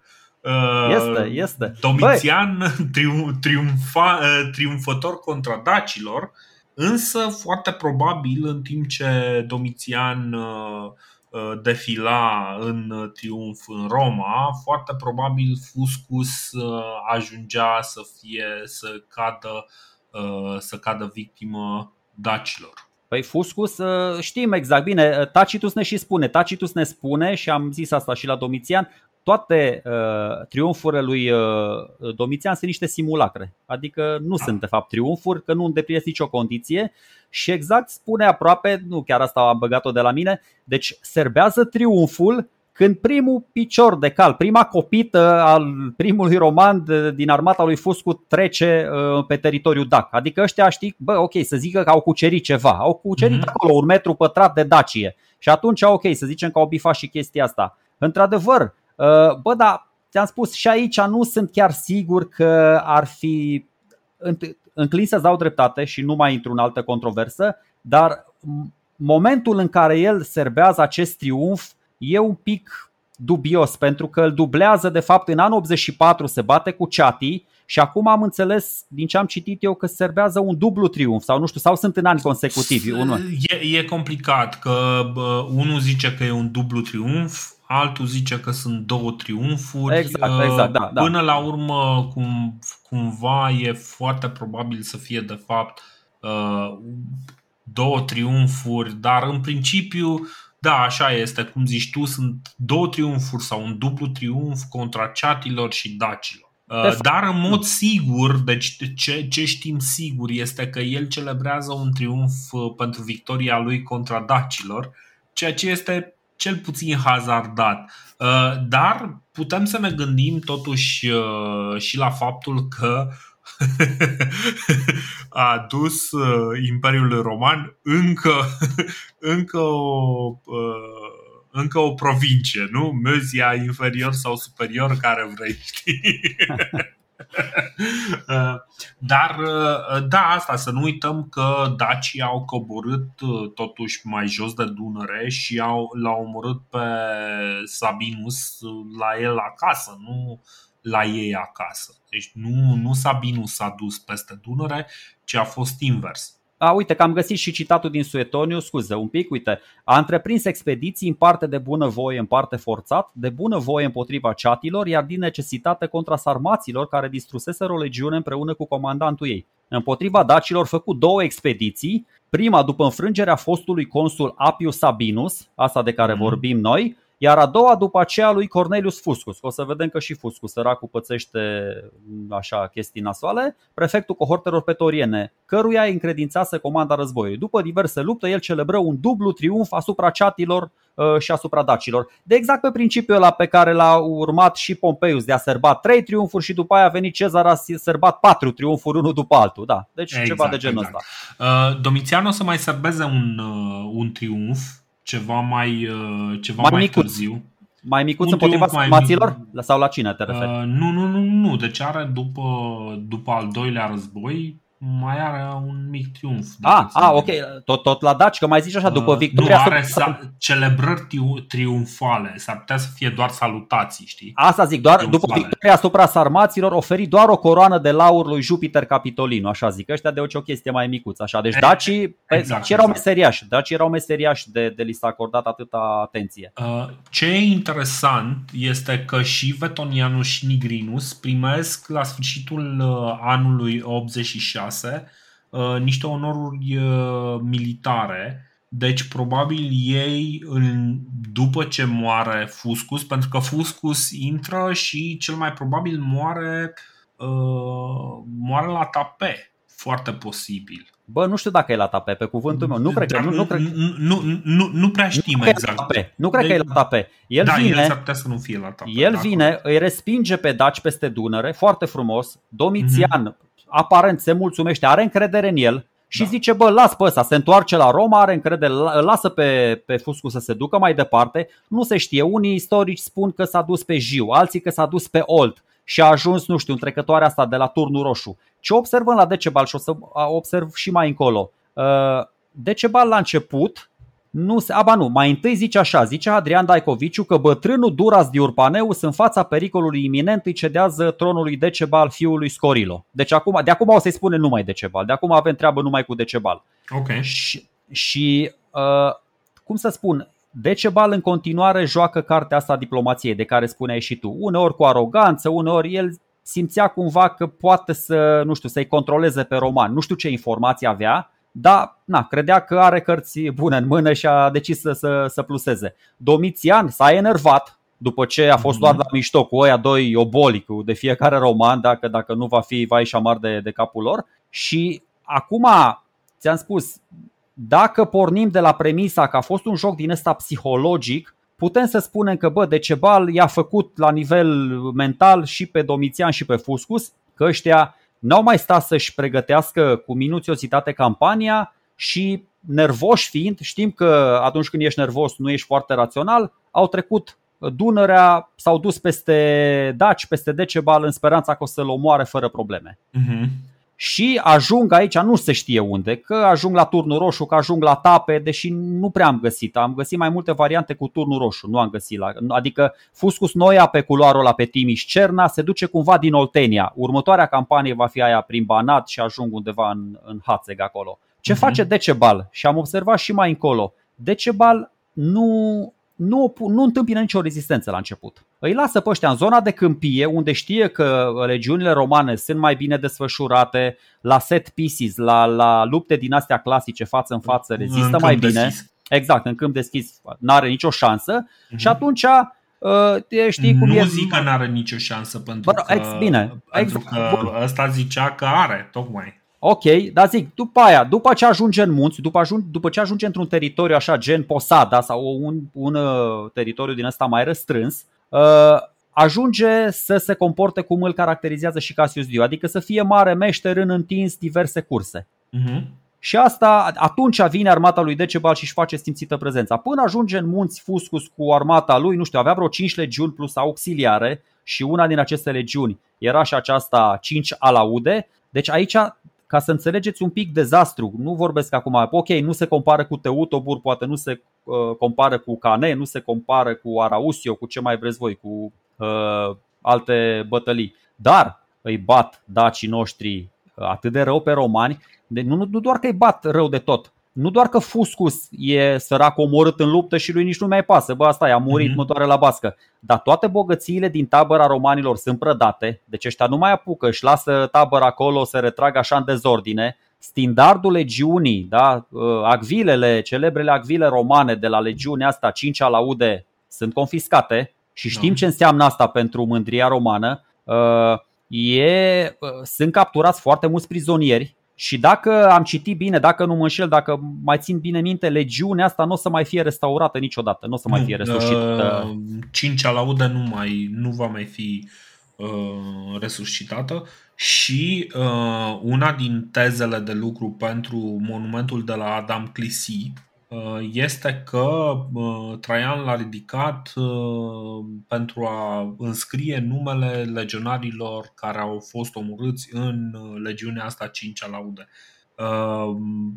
Dar asta e o ipoteză în legătură cu acel cu tropeul Traianii o să discutăm într-unul din episoadele următoare.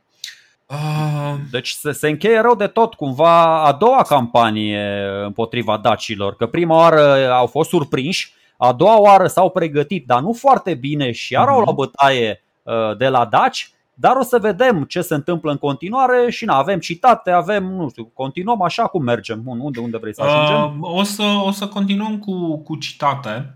Uh, ca, ca și idee, noi acum avem o mare o mare lipsă în uh, textul lui uh, Diocasius, care da, Diocasius da. probabil ar fi avut mult mai multă informație pe tema asta, însă nu o avem. Avem un uh, fragment care lipsește și pe care îl regăsim doar în variantele foarte ultra prescurtate, care ne spun ceva de genul când soldații care au mers în campanie cu Fuscus i-au cerut lui Domitian să, să-i conducă.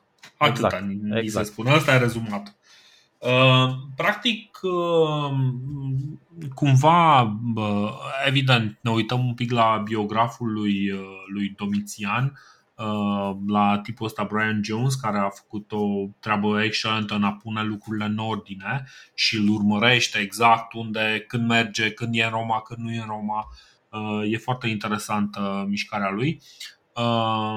Practic, el ne plasează un pic în timp și prin anul 87, pentru că, apropo, nici pentru că avem atât de mult lipsă, nici nu știm foarte sigur care este anul uh, în care se întâmplă diverse lucruri, dar cel mai probabil în anul 87 Domitian se pregătește să-l uh, răzbune pe Fuscus. Îl numește pe Tetius Iulianus ca guvernator al, al uh, Meziei Superior și procede la lucru. Și cred că, iarăși, de ce să ne fie rușine, hai să vorbim în citate, că ne place. Diocasius e chiar de înțeles, mai da, ales pe fragmentele astea, mi se pare foarte fain. Um, În primul rând, uh, ce face Domitian, zice Diocasius, este că dorind să se răzbune pe Coadi și Marcomanii pentru că nu l-au uh, ajutat împotriva dacilor, a intrat în Panonia cu intenție de a face război cu el și a, rom- a omorât al doilea grup de sol pe care îi trimisese inamicul condiții pentru pace. Același împărat, fiind învins, a dat vina pe comandanții lui, pentru că, deși revendica toate victoriile, niciuna nu îi se datora, deși el, el îi învinovățea pe ceilalți de înfrângeri pe care pretindea că nu sunt consecințele ordinelor lui. Într-adevăr, îi ura pe cei care aveau succes și îi învinovățea pe cei care sufereau înfrângeri. Domitian, fiind învins de marcomani, a fugit și îndată a trimis mesajul lui Decebal, regele dacilor, să facă un armistițiu, deși el însuși refuzase când Decebal i-a cerut de mai multe ori lucrul ăsta. Decebal a acceptat solia lui pentru că suferise și el dificultăți puternice și nu a dorit să se întâlnească personal cu Domitian, trimițându-l în schimb pe Diegis cu oamenii săi și să-i dea armele și câțiva captivi care, pretinsese, erau singurii pe care îi avea. Când s-a făcut predarea, Domitian a pus, pe diadema, a pus diadema pe capul lui Diegis, ca și cum ar fi cucerit Dacia și ar fi putut să le dea dacilor drept uh, rege pe oricine dorea el. Soldaților le-a dat onoruri și bani și, ca și cum câștigase o victorie, a trimis sol de la Dece, de lui Decebal la Roma și o scrisoare de la rege, așa cum pretindea el, deși se zvonește că ar fi falsificat-o el însuși. Uh, ca și ideea asta este practic concluzia primului război uh, pe care îl are uh, Domitian cu, cu Decebal. În cele din urmă, practic, e, e obligat să încheie acea pace.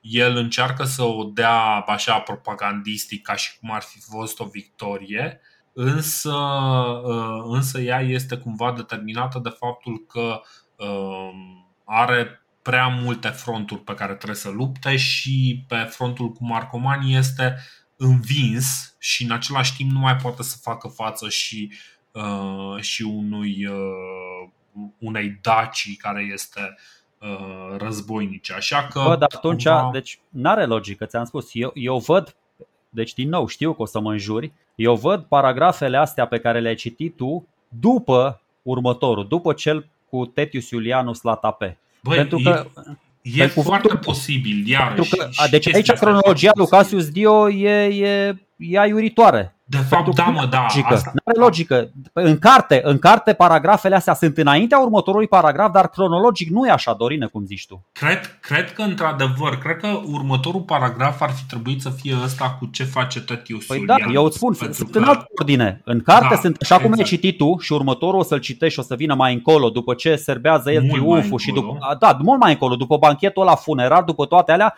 pentru că el spune așa, spune foarte clar. Uh, și astfel Decebal accepta această schimbare de atitudine, adică pacea pe care o propune uh-huh. Domitian, deoarece era la Marea Ananghie. Păi când să fie la Marea Ananghie dacă tocmai a administrat o bătaie soră cu prefectura lui Fusus? Exact. Exact, da, aici ai dreptate. Deci da, într-adevăr, nu este la sfârșitul primului, e la sfârșitul Corect. celui de-al doilea. Așa m-am da? gândit și eu. Așa, nu, aici ai dreptate, scuze, cumva m-am, m-am încurcat pentru că așa sunt lucrurile încurcate și la, și la Cassius Dio și iată că ne discutam peste cât de, cât de fluidă este uh, cronologia la scriitorii exact, antici exact. și iată cât de fluidă este.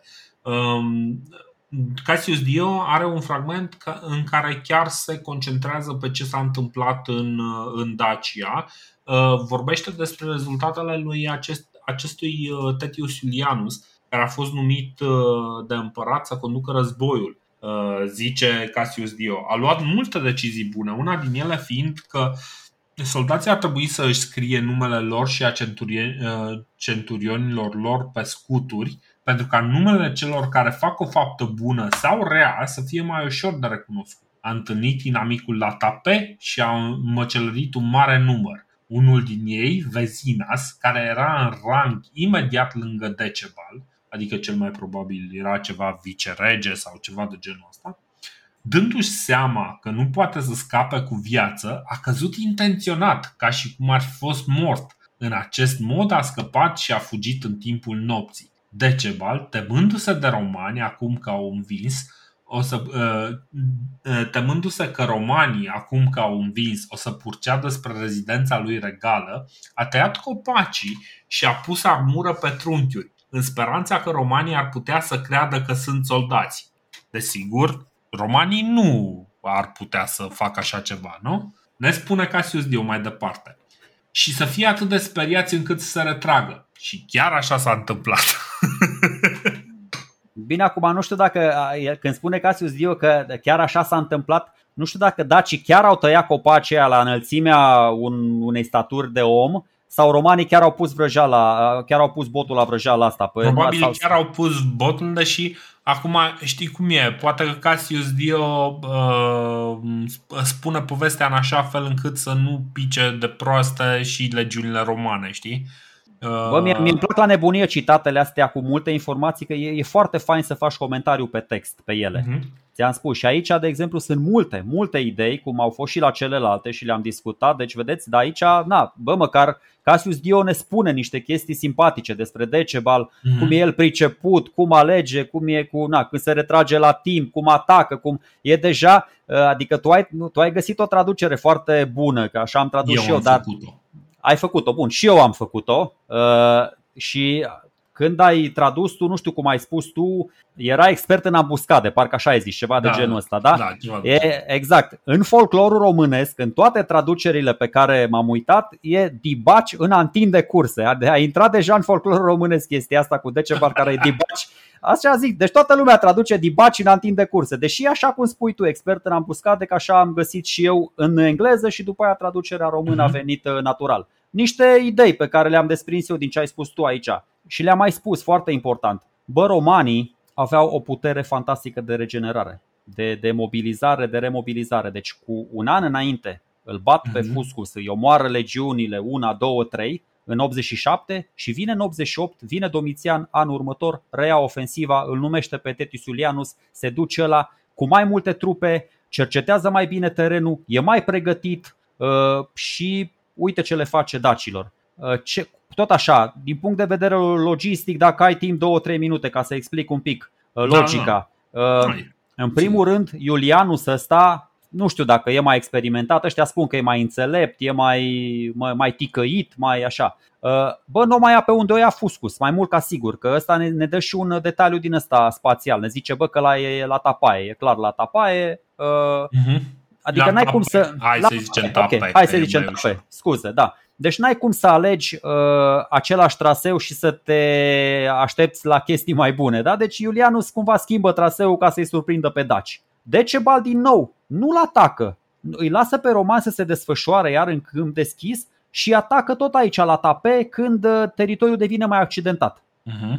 Aici e pasul porțile de fier al Transilvaniei. Dacă aveți ocazia să vă duceți frumos țara Hațegului, am vizitat-o anul ăsta, mai am fost și la Sarmis de Cetusa, foarte frumos, foarte frumoase locurile alea. Uh, Decebal și cu dacii lui sunt învinși și mulți dintre ei sunt uciși, cum zice Cassius Dio. Deci, bă, a, a jucat all-in de data asta Decebal, mm-hmm. adică așa cum a avut foarte mare încredere în el, nu a jucat, n-a fost în expectativă, chiar a crezut că îi poate bate pe romani. Așa văd eu lucrurile, adică s-a da. dus și bă, a fost o bătălie din asta, o încleștare parte în parte, adică nu, nu s-a dus, nu i-a tatonat, nu a atacat cu efective puține, nu s-a ascuns în spatele cetăților, nu frate, s-a dus, s-a dus să-i, să-i năucească pe ăștia, dar n-a reușit. Na. Povestea cu Vezina pare oarecum credibilă, că eu am văzut în filme, adică nu cred că mergeau romanii pe, pe câmpul de luptă cu Gladiusul să, să bage sabia în fiecare om căzut la pământ. Că erau mii de oameni acolo să vadă mm-hmm. dacă cineva era mort sau viu. Știi, băgai, așa verificai, așa am văzut în filme,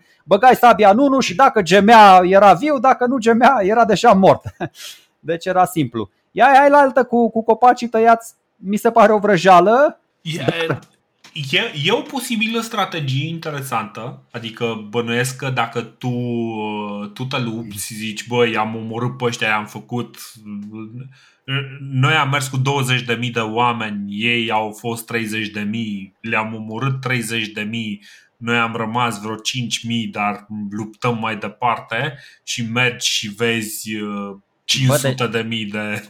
Corect. De, de, pe de o parte, pe de o parte zice, da. Cassius Dio, zice Cassius Dio că Tetius Iulianus ăsta este foarte înțelept, știe să conducă războiul, ia măsuri foarte bune și pe de cealaltă parte pică în capcana asta. Eu nu spun, dintr-un motiv sau altul, că urmează, de tu ai zis și cu Quasi și cu Marcomani, uh-huh. dintr-un motiv sau altul, Tetius Iulianus nu își reia ofensiva, adică nu ajunge la Sarmis de Cetusa, care e foarte aproape de Tape. Deci dacă da. se mai ducea un piculeț, ajungea la capitala lui, lui Decebal. Uh, uh, ca, ca, să, ca să clarificăm, Tape pe unde crezi că e?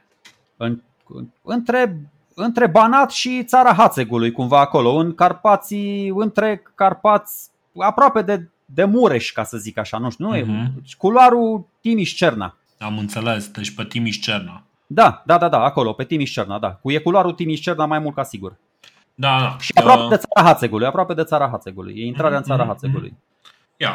Și asta spun. Deci, uh, el se duce, dar nu e sigur, nu are convingerea că totul va decurge așa cum, cum își dorește. Încă nu știe, nu-și dă seama că Decebal și-a irosit toate trupele. N-are de unde să știe chestia asta. Poate se gândește că mai are o armată, poate vine mai încolo. Decebal săracul, na, poate și el aștepta pacea pentru că Decebal în momentul ăsta, și are logic acum dacă le punem în ordine asta, Decebal îi tot trimite uh, solii și sol de pace lui Domitian și roagă, bă, hai să facem pace, hai să facem pace, hai să facem pace. Domitian, la fel ca data trecută, crede că are patru ași în mânecă, nu cedează. Bă, ce cărți poate să aibă? La ok, l-a ucis pe Fuscus, eu l-am bătut acum. Și după mhm. ce mi l-a ucis pe, și după ce l-a ucis pe Sabinus, și nici în condițiile alea Domitian nu voia să facă pace. Acum când era într-o postură mult mai bună, avea de upper hand, nici acum nu voia să facă pace. Dar până la urmă, nu știu, se potrivesc milogelile astea cu rugămințile, se potrivesc uh, mănușă pentru că Domitian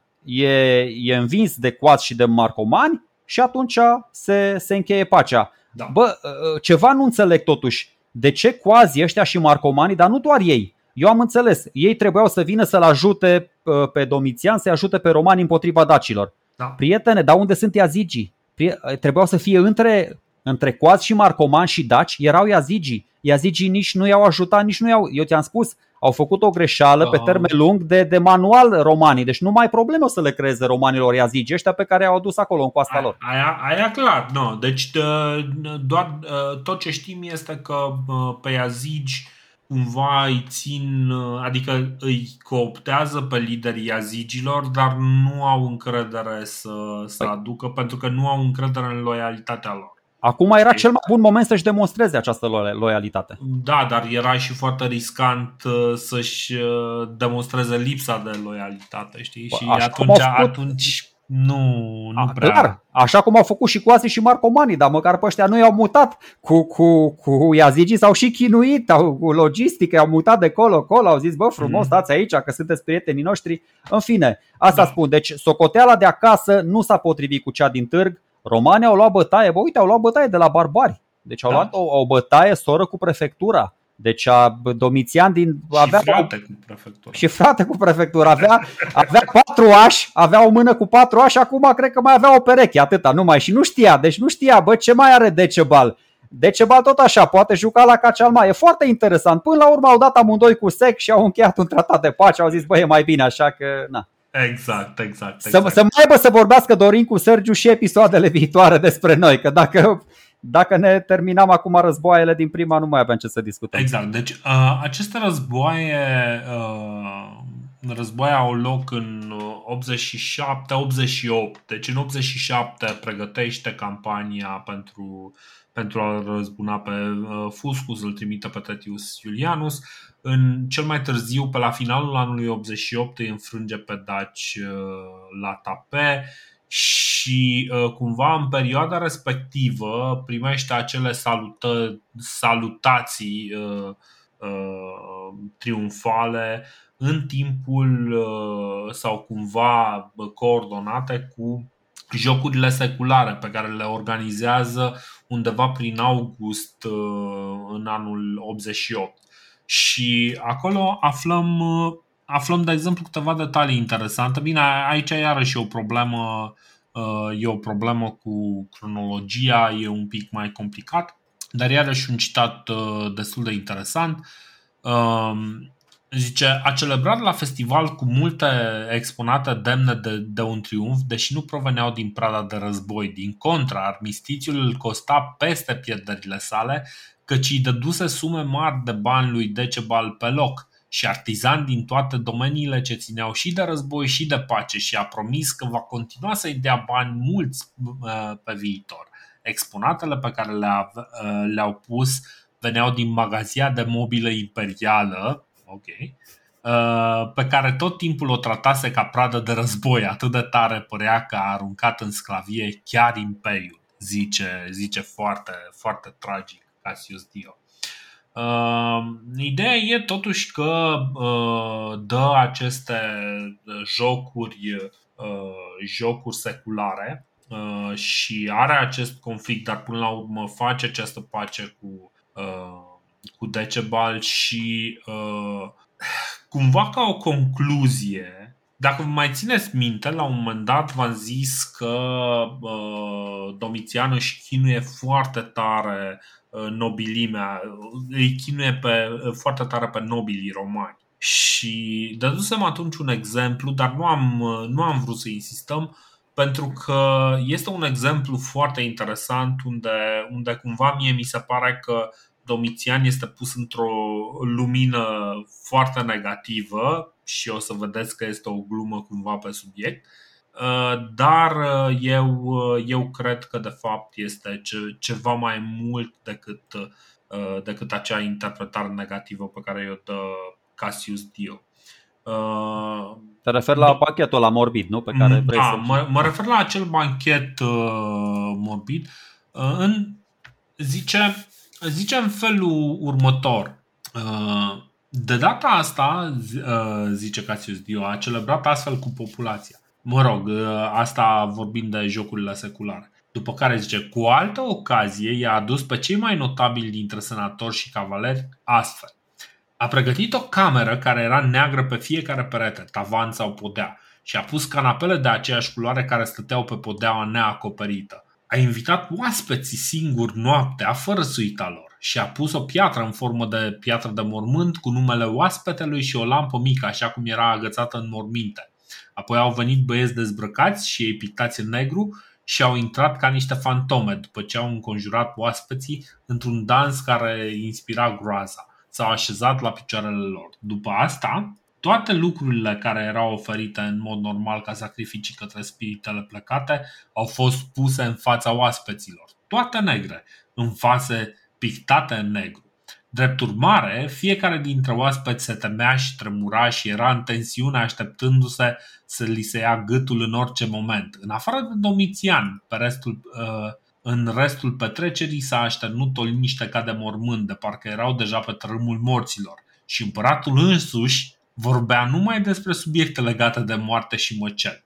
În cele din urmă, i-a trimis acasă, dar înainte le-a luat sclavii care stăteau în vestibul și uh, și-a încredițat oaspeții altor sclavi pe care nu-i cunoșteau, să-i conducă fie în litiere, fie în calești și prin treaba asta le-a băgat și mai tare frica în oase. Și îndată după ce au ajuns acasă și și-au recăpătat suflul, le-a venit vorbă că au primit un mesager de la Augustus uh, și în timp ce toți se așteptau uh, ca de data asta să, să fie omorâți, o persoană a adus o dală de argint și alții au adus alte obiecte, inclusiv vasele din care au mâncat, care erau foarte scumpe și ultimul a venit băiatul care era spiritul dedicat fiecărui oaspete, acum spălat și împodobit. Astfel, după ce, a petrecut, după ce au petrecut întreaga noapte în teroare, au primit daruri. Uh, chestia asta uh, Cassius Dio o pune în uh, zona aia de mamă ce și-a terorizat oameni. Pe de altă parte, felul în care am interpretat-o în momentul în care am citit-o, în momentul în care am pus-o în context și mi-am dat seama exact despre ce e vorba, ăsta practic are, uh, are practic o masă de doliu în, uh, uh, în cinstea, să zicem așa, în memoria uh, legiunii pierdute, poate de către Fuscus, în, uh, în Dacia. Pentru că întregul război cu dacii i-a creat pierderi enorme El chiar spune, el chiar spune așa, următorul paragraf spune așa, astfel fusese celebrarea triumfală sau mai bine spus banchetul funerar pe care Domitian l-a oferit în cinstea celor care au murit în Dacia și în Roma. Uh-huh. Și după aia nu scapă ocazia Cassius Dio să mai denigreze puțin, să mai spună că a mai ucis niște oameni de vază și să dea tot felul de exemple din astea. Dar, uh-huh. într-adevăr, eu inițial am am, am avut tendința să spun, bă, stai un pic, dar are legătură cu ce se întâmplă în Dacia? Ei bine, da, gestul ăsta lui uh, Domitian are legătură cu ce s-a întâmplat în Dacia. Da, deci el da, e atât de marcat, e atât de influențat, atât de șocat de faptul că doi dintre foarte bunii lui prieteni au murit în confruntarea cu Daci. Exact. Exact. Da. Și, și asta Acum, acum, în sfârșit, putem să punem contextul pe, peste această poveste și să înțelegem că uh, poate un Augustus, un Octavian Augustus mai tânăr, poate că ar fi făcut uh, ceva similar uh, în momentul în care a primit uh, vestea uh, înfrângerii de la Teutobu mă gândesc că așa ceva n-ar fi fost imposibil. Uh, de asta cumva uh, Domitian într-adevăr are o lumină negativă și asta este, știi cum e.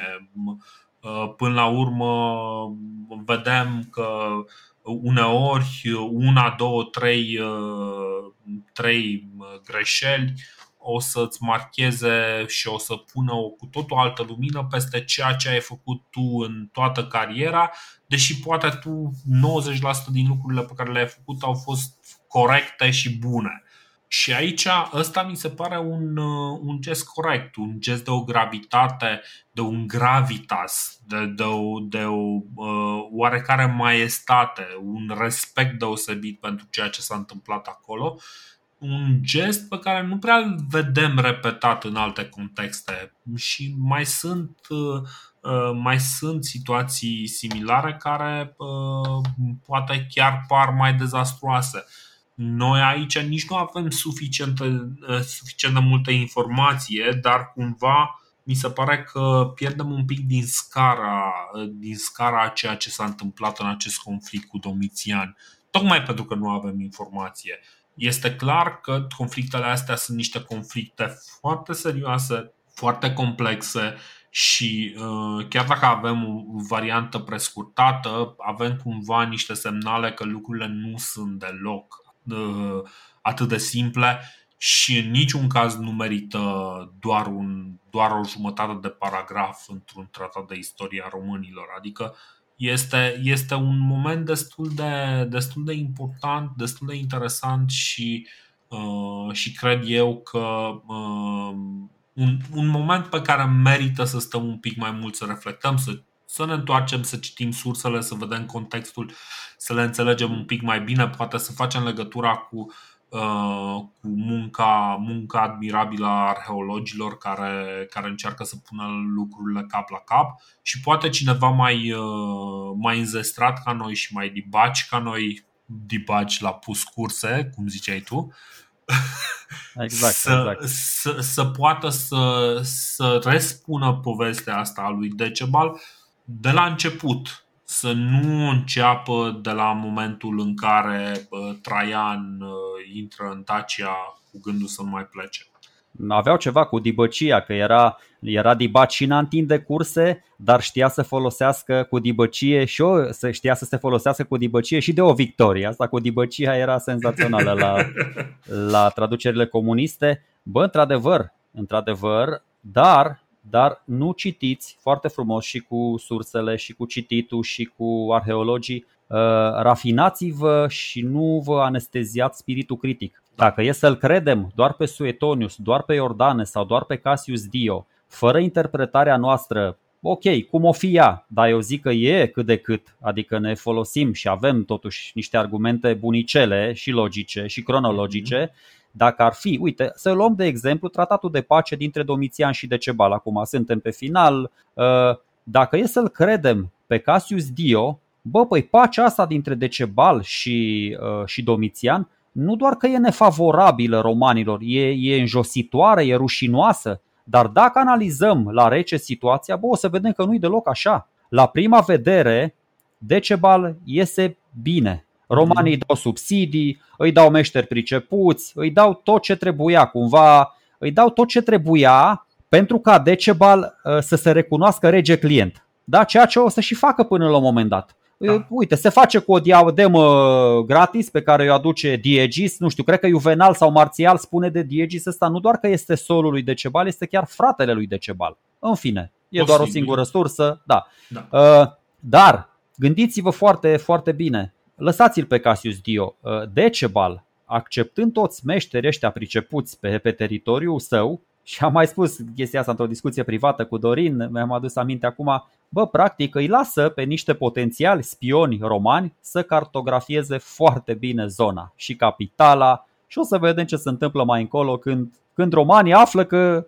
Decebal stă pe dita mai minele de aur și de argint că, și nu e patriot, nu vrea să le vândă corporațiilor străine. Bine, glumesc acum, nu. Este da. patriot. Este patriot, da, e, e, e, da. Dar uh, până una alta, hai să vedem care era situația în anul 88-89.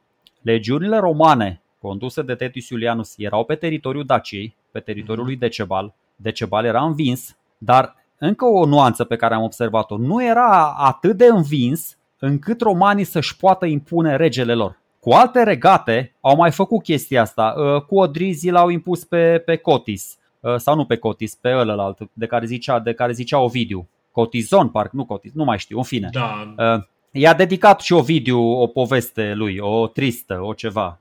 În fine, da, la evrei l-a impus pe Irod Agripa al doilea. La armeni Uh, am discutat perioadele de dinainte de Tiridate, că nu l-a impus pe Tiridate. Deci, uh, totuși, uh, regatul ăsta clientelar al lui Decebal nu era într-o, era totuși, adică de unde până la urmă impresia asta de pace rușinoasă pentru romani? Și am, ai dat tur, răspunsul și pe vremea lui Domitian, e foarte simplu. Istoricii ăștia care scriu despre Domitian bălurau de moarte da. și au scris numai nasoale despre el. Și asta zic, dacă nu suntem atenți, dacă ne anesteziem spiritul critic, uh, putem să le credem și să le luăm fix așa, să le citim și să vi le dăm mai departe, uh, dar îmi place să cred că noi le-am și demontat pe multe dintre ele. Când am vorbit despre Domitian, despre uh, partea lui, nu știu, financiară, administrativă, cum a gestionat resursele, toate astea.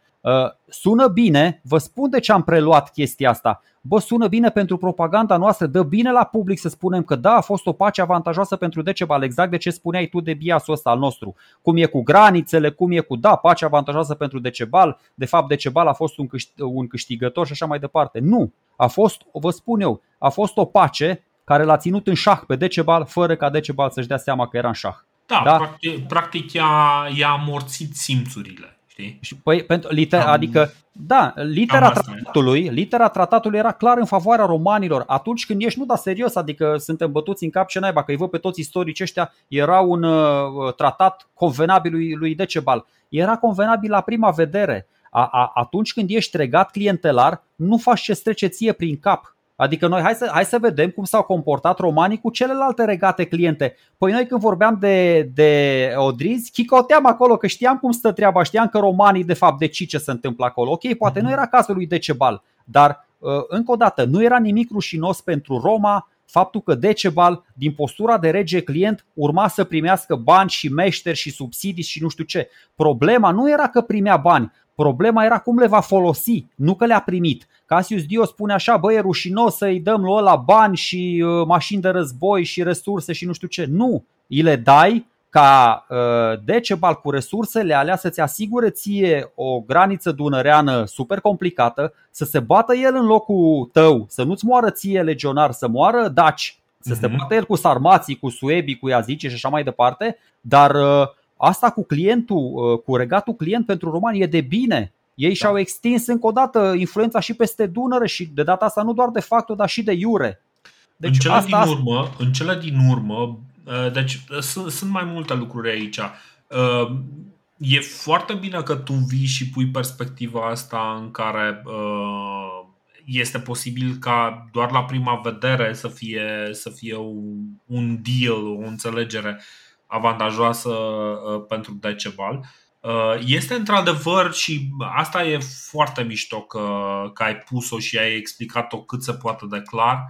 Pentru, pentru Decebal ăsta este un măr otrăvit pe care îl uh, primește Categoric. pentru că banii ăia nu prea... Unde, unde poate să cheltuie banii respectivi?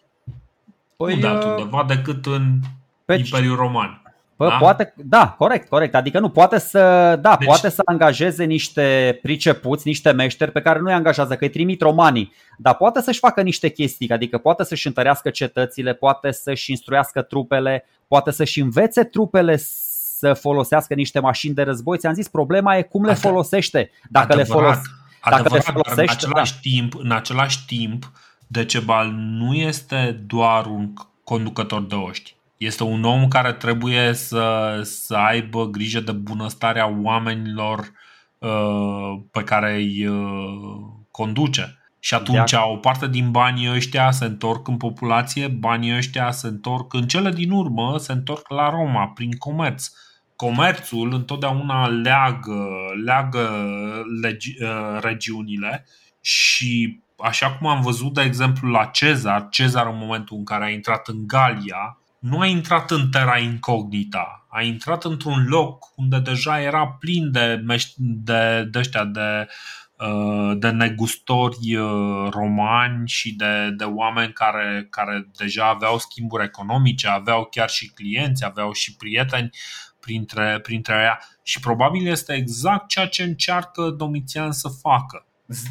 Așa cum zici și tu și într-adevăr este un uh, dar pe de altă parte, e și aspectul pe care l-ai amintit, ce anume că Decebal investește în armată, în, în zidurile cetăților, în armamentul din cetăți. Vedem, vedem în curând că va apărea prima, prima, primul comic book publicat despre daci Uh, care conține, de exemplu, uh, niște catapulte, niște baliste uh, mobile pe care un concept un concept militar inventat inventat de romani, dar la care au acces și, și dacii în momentul în care romanii și dacii se vor înfrunta data viitoare.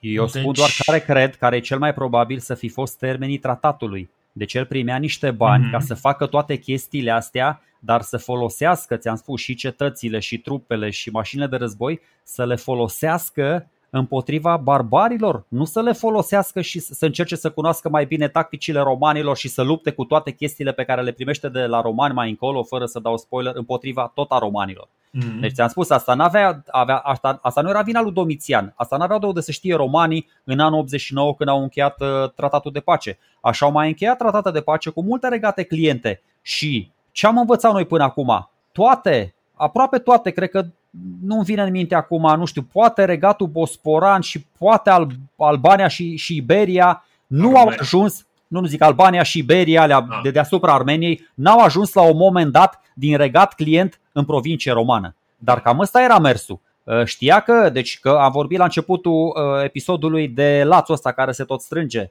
Bă, e și mai și acum. Deci oricât de, de mare și tare am crede noi că am încheiat Decebal pacea asta, nu e. Uh, romanii au mai făcut un pas și au mai făcut un pas și dintr-un punct de vedere. Decebal mai pierde, e o nuanță fină aici, nu știu dacă a observat-o multă lume, mai pierde din teritoriu. Dacia devine mai mică. Deci romanii au un cap de pod peste Dunăre. Stau tot timpul cu ochiul pe Decebal, văd ce se întâmplă și o să vedem când vine Traian și vede cum arată tratatul ăsta încheiat de Decebal cu Domitian, o să strâmbe un pic din nas. Exact așa cum a venit Domitian și când a văzut contractul pe care l-au Daci cu Vespasian, condițiile alea comerciale, taxele alea mhm. mai mici cu care puteai să cumperi 50 sau 500 de sticle de vin, de a strâmba din nas și a schimbat un pic termenii, bă, ia, nu vă mai dăm 500, vă dăm doar 400, că restul vă luăm noi, TVA-ul e mai mare, Așa o să vadă și Traian, nu o să-i mai convină TVA-ul de pe lui Domitian și o să uh, strângă un pic șurubul. Da. Uh, uh, cred, cred că ăsta este un aspect care se uită foarte des în momentul în care se vorbesc, vorbește despre conflictele astea între romani și daci. Este ca și cum uh, romanii și dacii sunt apă și ulei, nu se amestecă niciodată. E fals. Există o legătură economică care devine din ce în ce mai strânsă în momentul în care are loc uh, acest tratat, legătura asta economică devine și mai puternică. nu este la nivel de Dacia devine parte din, din, din Imperiul Roman, dar Dacia în momentul ăsta este ferm ferm băgată în spațiul economic uh, extins al romanilor, dacă e să, să zicem așa. Știi, un fel de Uniune Europeană, dacă e să, să o punem așa, cum suntem noi. Noi încă avem moneda noastră, dar suntem dependenți cumva de ce, ce, ce mișcă în, uh, în Uniunea Europeană. Cam așa, într-un fel, și economia, economia dacilor devine din ce în ce mai uh, Uh, mai uh, întrepătrunsă cu cea a vecinilor lor uh, romani, dar ea din totdeauna a fost întrepătrunsă pentru că Dunărea, râurile nu sunt granițe în care opresc, ci din contră sunt efectiv niște autostrăzi care unesc, care,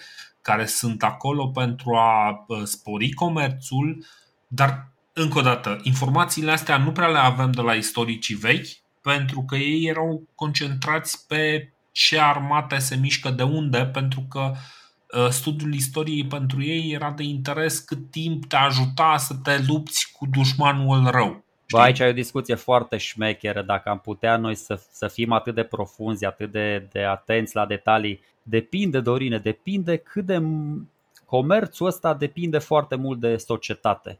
Absolut. Dacă societatea aia era o societate dezvoltată care punea accent pe, pe o agricultură, uite, dacă, dacă, așa cum spun toți ăștia uh, care laudă societatea dacică, dacă ăștia erau chitiți doar pe agricultura de consum, doar pe remedii naturiste, îți spun, n-aveau, puteau să supraviețuiască foarte bine și cu cel mai puternic embargo impus de romani. Eu cred că nu erau, adică dacii și pătura nobiliară a dacilor erau conștienți că ei au cel mai mult de suferit din chestia asta. Dar societatea în ansamblu, dacă ai un anumit nivel de dezvoltare al societății, s-ar putea să fie de acord să. pentru că în, vorbi, nu vorbim de perioada asta postmodernistă, nu vorbim de luxul, nu vorbim de confortul, nu vorbim de tehnologie, nu exista tehnologie atunci. Atunci exista, adică tu puteai să te descurci foarte bine și cu ce-ți creștea în bătătură. Dacii se descurcau foarte bine cu brânză, barză, viezure, uh, bivoliță și ce mai aveau pe acolo. Nu aveau nevoie foarte mult de struguri, de cireșe, pentru că aveau uh, fructele și legumele noastre autohtone și de aia spun, e, e real ce spui tu și așa e într-o societate care se dezvoltă, că noi cumva vedem societatea asta cumva se dezvoltă. De fapt nu se dezvoltă, dar nu, nu involuează.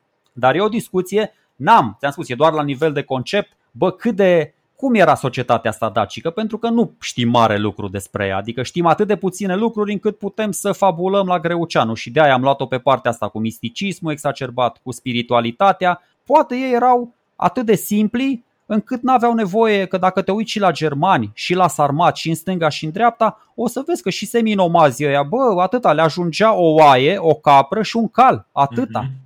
Și carne ce, ce greu. mai reușeau să jefuiască de la Și ce mai reușeau să jefuiască, da, carne la greu și râs cam atâta, trăiau 20, 30, 40 de ani, adică să nu, imagine, să nu ne imaginăm acum că era o societate din asta cu niște așteptări senzaționale, bă, cine erau mm-hmm. dacii erau la nivelul ăla care erau, când na, nici romanii nu poți să zici că erau senzațional pe vremea aia. Exact, exact, exact. Deci, da, este, este, este lucru pe care uh, e, e acel aspect din istorie care ne lipsește și din păcate sunt foarte, foarte puține lucruri pe care le putem uh, extrage despre, despre cum, ar, cum arată de fapt societatea dacilor în momentul ăsta. Cât suntem siguri că era, un, era o societate vibrantă, vie, uh, cât se poate de, de normal, adică uh, cât se. Da, nu știu, era, era ca practic uh, nu mult diferită, de exemplu, de cine știe ce provincie de prin Asia Minor, știi? dar uh, pentru că nu avem informațiile astea, pentru că pe istoricii vechi nu prea îi preocupau lucrurile astea, pentru că ei le vedeau, dar pentru ei era o normalitate pe care nu mai era necesar să o descrie, Uh, ăsta este motivul pentru care nu prea avem informația respectivă și ce se scoate din pământ, ce, ce este arheologie, din păcate, este întotdeauna un joc al interpretărilor acolo. Bă, din păcate, din păcate îți spun, nu era deloc vibrantă, nu era deloc vibrantă, nu era luxuriantă, nu era exuberantă. Nu era, nu era exuberantă, dar pentru exista, că era o, vie cât se poate de vie și Era vie, dar o societate pe vremea este foarte influențată de natură. Și una e să trăiești în Egipt și în Asia Mică și în Mesopotamia și în jurul Mediteranei și să umbli la bustul gol de dimineață până seara, că altcumva îți vin ideile și alta e să te adăpostești, să construiești cetăți, să te încălzești, să tai lemne, să le pui pe foc, să tai lemne, să le pui pe foc. Adică toate obiceiurile astea de zi cu zi influențează societatea și na, te face un pic mai, mai dârs, te face un pic mai uh, Războinic. Da, mai, mai războinic, nu da. gânditor. Nu poți să stai în Atena și să te bronzezi la soare să te gândești la nemurirea sufletului. E da, da, dar știm că totuși uh, Samizegetusa este un centru, capitala Daciei este un centru urban, este primul centru urban, clar nu are aceeași uh, magnitudine ca uh, Roma de atunci, dar uh, dacă ar fi avut încă 200 de ani, probabil ar fi fost un uh, regat uh, capabil să întoarcă masa în fața unui Traian, știi? Dar, na, asta este. S-au format târziu, s-a, s-a închegat târziu. Este clar că aici nu mai este un joc al diversilor migratori care se tot plimbă dintr-o parte în cealaltă. Este clar că începe să se coaguleze ceva, să prindă, să prindă o noimă lucrurile, însă, na, ghinion de neșansă.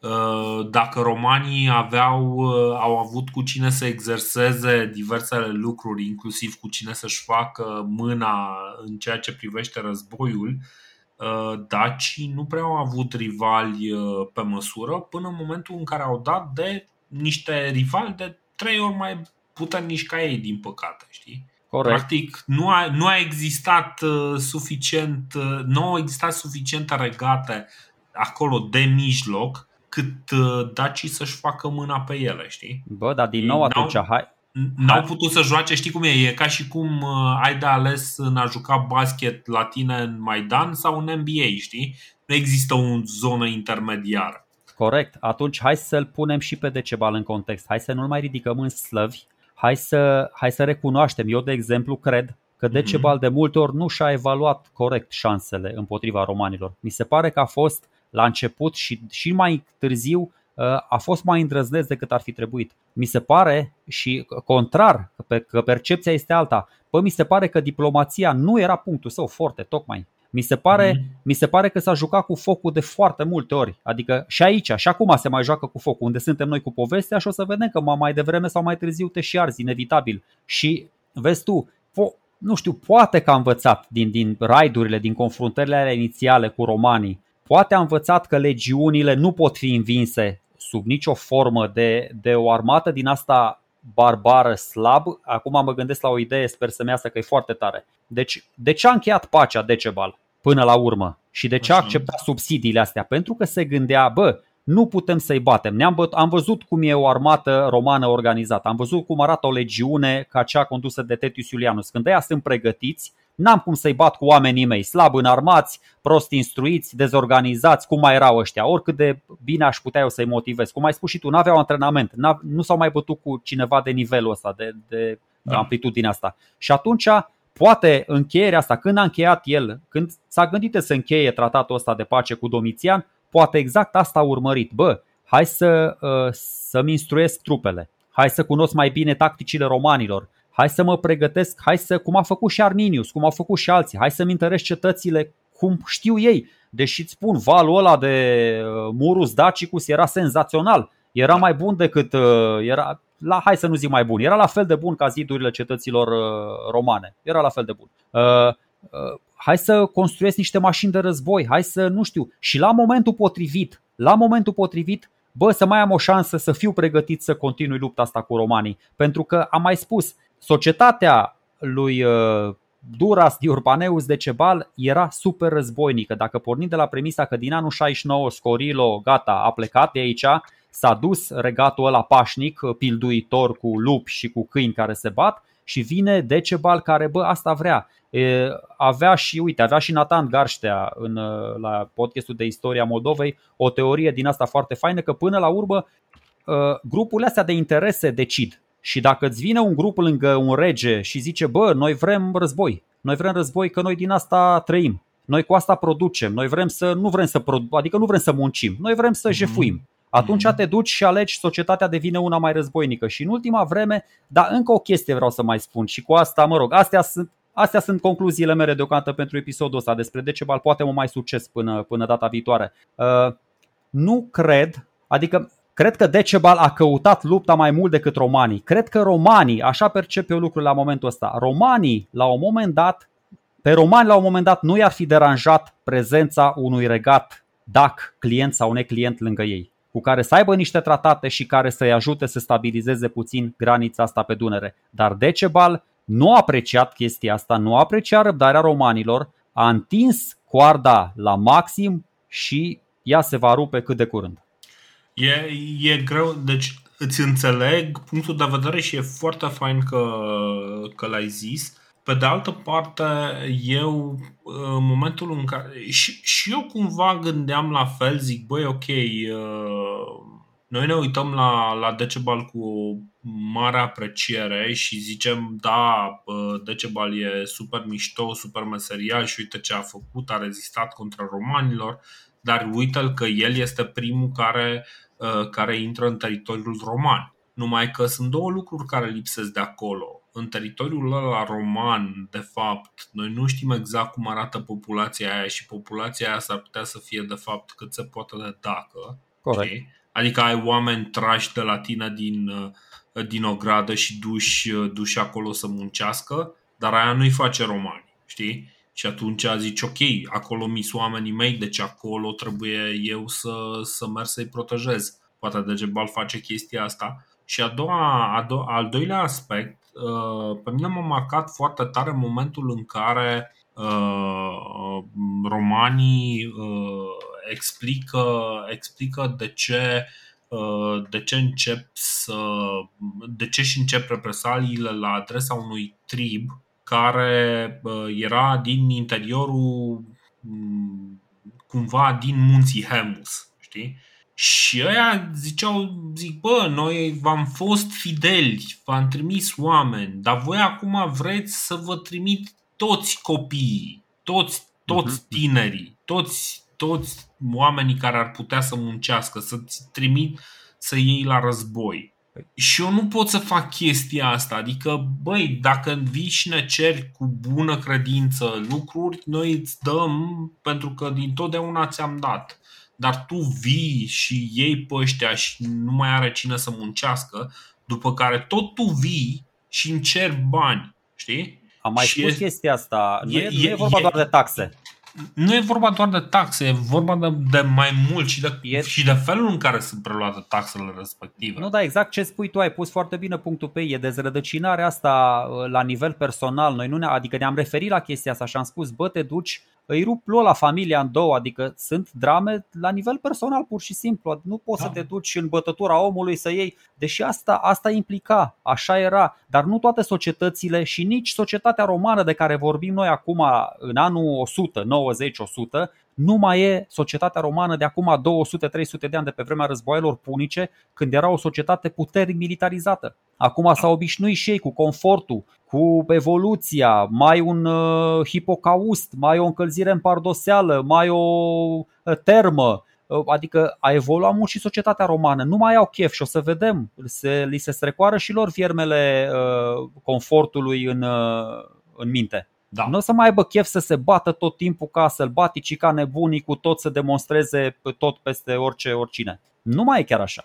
Și rom- uh, dacii, daci ar fi putut să profite de, de chestia asta. Așa văd eu lucrurile. Na, vedem, poate ți-am zis până săptămâna, până data viitoare, că nu o să fie așa, poate luăm o pauză și noi mai lungă dacă ne, ne înțeleg ascultătorii. Da. Oricum, săptămâna viitoare uh, nu ar fi apărut un, uh, un nou episod. Um, da, până data viitoare mai avem timp, uh, dar da, sunt, sunt niște lucruri la care, uh, pe măsură ce, ce citim mai mult, uh, începem să ne rafinăm până ajungem în același punct în care ne dăm seama că nicio concluzie nu este 100% corectă.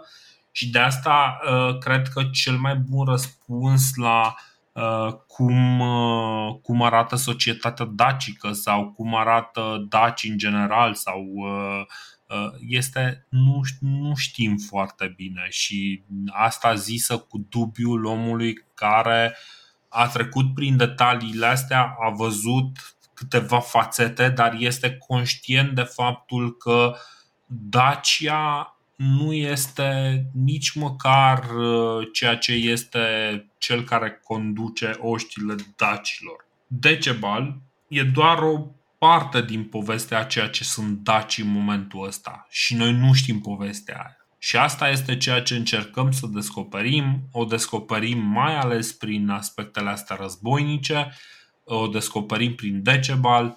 Oricum ne-am plasa ce ar trebui să facem este să vedem și lucrurile bune și lucrurile rele, să vedem și faptul că, uite, uh, Decebal uh, face, face lucrurile astea, are victoriile astea de moral, dacă e să le, să le zicem așa. E ca și cum, uh, nu știu, ai fost, deci îi bați pe Manchester United cu 3-2 la ei acasă, știi? dar ei vin la tine acasă și te bat cu 7-0, știi? Adică e ok, este o victorie de moral foarte interesantă, foarte bună, dar până la urmă tot nu te califici mai sau departe. Îi bați, sau îi bați pe cei de la Manchester United și ei bătaie de la Arsenal, ceea ce e o rușine și mai mare. Adevărul, da. uh, bun. Nu mă, s-ar putea, s-ar putea, Dorine, să pățim exact cum au pățit ostașii lui Tertius Iulianu. S-ar putea să ne uităm la o pădure de copaci și să vedem oameni. S-ar putea da. să ne uităm la societatea romană și să o vedem altcumva de cum era ea pe vremea respectivă și na, ne ia culpa dacă, dacă facem asta. În mod sigur e, e mai sofisticată sau poate chiar mai simplă decât, decât o vedem noi zilele trecute și acum știu că ne-am lungit un pic mai mult, dar no, acum dacă toți suntem aici, suntem E pe final de an uh, cu sărbători exact. fericite, da, e ok. Exact. E, e, sunt, e un sunt, episod Suntem între noi, între prieteni, așa că putem să vorbim uh, foarte deschis.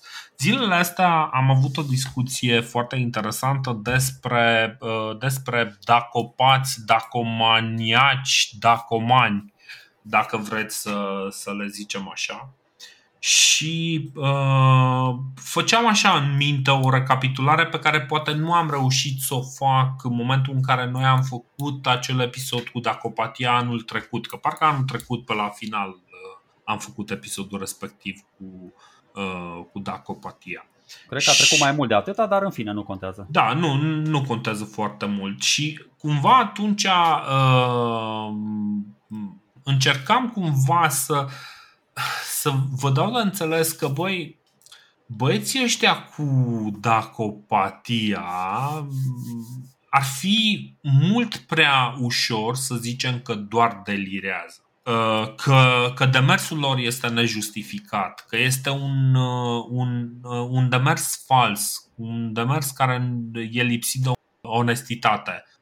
Este, este un, un demers mincinos, este, este venit dintr-o inimă hâdă care nu dorește să vadă adevărul, ci doar să-și creeze uh, o fantezie de asta aberantă. Nu mă, oamenii poate chiar sunt extrem de cantizi. Asta, asta vreau să zic. Deci cumva mie mi, mi se pare că se uită, se uită două lucruri. În primul rând că uh, o mare parte din dacopatia asta a fost uh, propagandă oficială încurajată de regimul uh, care, care conducea atunci uh, țara respectivă, uh, România adică. Deci e propaganda oficială, oameni de știință care au fost implicați în ea și care au justificat-o și în momentul în care noi am primit, să zicem, am primit între ghilimele libertatea de a gândi, de a exprima toate ideile pe care am vrut să le exprimăm,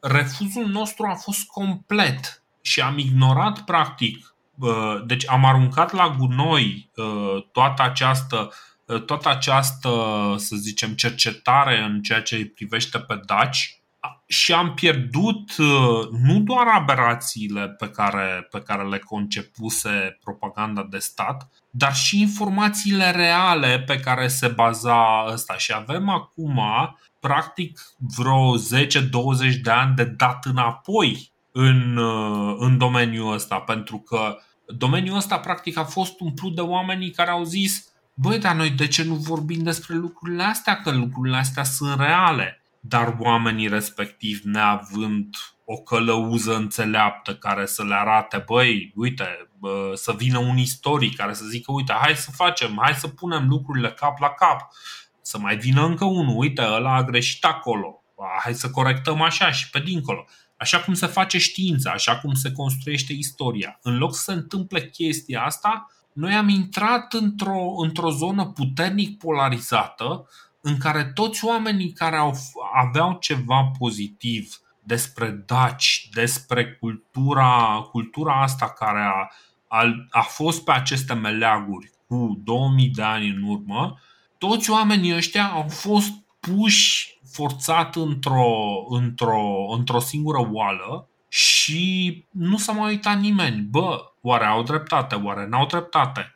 De asta, nu știu, 10%, 20%, poate 50% din discursul dacopaților este la rădăcină corect. Da, Concluziile sunt trase de păr, dar foarte des sunt, sunt destul de puține. Sunt totuși câteva, uh, câteva chestii inventate. De exemplu, sunt niște tablițe de la Sinaia care ar fi ceva magic și nu știu ce. Dar alea sunt cumva, ok, sunt câteva falsuri la mijloc, dar sunt și lucruri adevărate pe care poate că energia oamenilor ăstora încearcă să le aducă la suprafață, numai că noi nu putem să vedem dincolo. Așa că în loc să ne uităm la ei și să zicem, bă, ăștia sunt, sunt niște psihopați ai, uh, ai istoriei, că aia înseamnă da copatul în mintea lui Dan Alexe, să ne uităm că și cei din partea cealaltă, cei care au polarizat discuția, cei care au, uh, au considerat că ăștia care au cel mai mic interes față de problema dacilor sunt niște dacopați, sunt niște obsedați, nici ăștia nu au dreptate în aceeași măsură în care dacopații nu au dreptate. Cartea lui Dan Alexe, eu am criticat-o în mai multe rânduri. Are, are colecția ei de idei aberante și discutabile și uh, cel puțin de pus sub semnul întrebării, ca să nu spun de tezele lui că absolut totul se reduce la uh, limba română, este de fapt o albaneză stâlcită. Dincolo de chestia asta, deci uh, cumva trebuie să avem mai multă nuanță chiar și în momentul în care vorbim cu și despre dacopați. Da, eu înțeleg exact ce spui. Uh, nu doar uh, că nu-i bănuiesc doar de intenții rele. Ți-am spus, uneori îi uh, bănuiesc de foarte mult, de foarte mult entuziasm. Uh-huh. Și nu e rău entuziasmul. Eu ți-am spus, la, la origini, nici cauza pentru care regimul trecut a amplificat așa de mult această teorie și ne-a făcut cumva să ne înrădăcinăm într-un trecut din ăsta foarte glorios nu era. Era chiar utilă era chiar utilă pentru un popor tânăr, un popor nesigur, un popor cu niște granițe destul de fluide. Uh, și atunci e foarte bine că s-a întâmplat chestia asta. Ce ar trebui să se întâmple acum, dar eu văd că mergem într-o direcție bună, este să găsim a common ground, ca să zic așa, să ajungem la un numitor comun, să fim echilibrați, să putem vorbi și de lucrurile despre care nu de fapt, aici e, aici, aici se, se întâmplă detaliul esențial, nuanța esențială. Atunci, când nu știm un lucru, îl interpretăm și mă uit la tot și la Radu Oltean, bă, simțim nevoia aproape, nu știu, endemică să-l interpretăm în cel mai demeaning mod cu putință, în cel mai înjositor mod cu putință pentru noi. Chiar dacă nu știm. Că dacă îl întreb pe ăla, bă, dar știi că e așa? Păi nu știu. Păi și atunci dacă nu știi, de ce ești tentat să crezi cei mai rău despre, nu zic despre poporul tău, poate nu-i poporul tău, despre Dacia care au trăit acum 2000 de ani. Uh-huh. De ce ești tentat să crezi cel mai mizerabil lucru cu putință? Pentru că tot tu ai spus, bă, nu știu, nu știu ce cu religia lor, nu știu dacă a fost un Zamolxe, dacă a fost un Bendis, dacă a fost uh, călărețul Trac, ce a mai fost pe acolo. Dar Uh, cumva nevoia asta să contracareze exact ce spui tu. Ok, ăia s-au exaltat, au fost exaltați, au în regulă. Bă, dar ăștia mi se par că, ok, ăia s-au dus până în rai, ăștia se duc până în iad ca să echilibreze balanța. Mm-hmm. În loc să rămână, să rămână frate la nivelul apei acolo. Hai să vedem ce a făcut Decebal bine, ce a făcut, bă, de bine de rău. I-a bătut de două ori pe roman de le-a sunat apa în cap. I-a bătut da. și la ei acasă, i-a bătut și la noi acasă, i-a bătut și peste Dunăre, i-a bătut și în Carpați.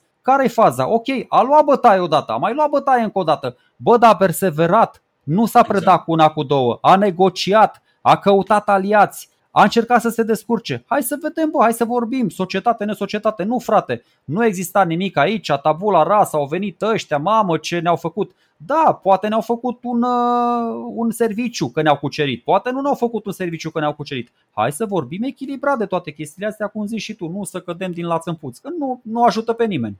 Asta, asta este practic și, no, cum ziceam, că acum sunt, că suntem la, la final de, de an și închidem.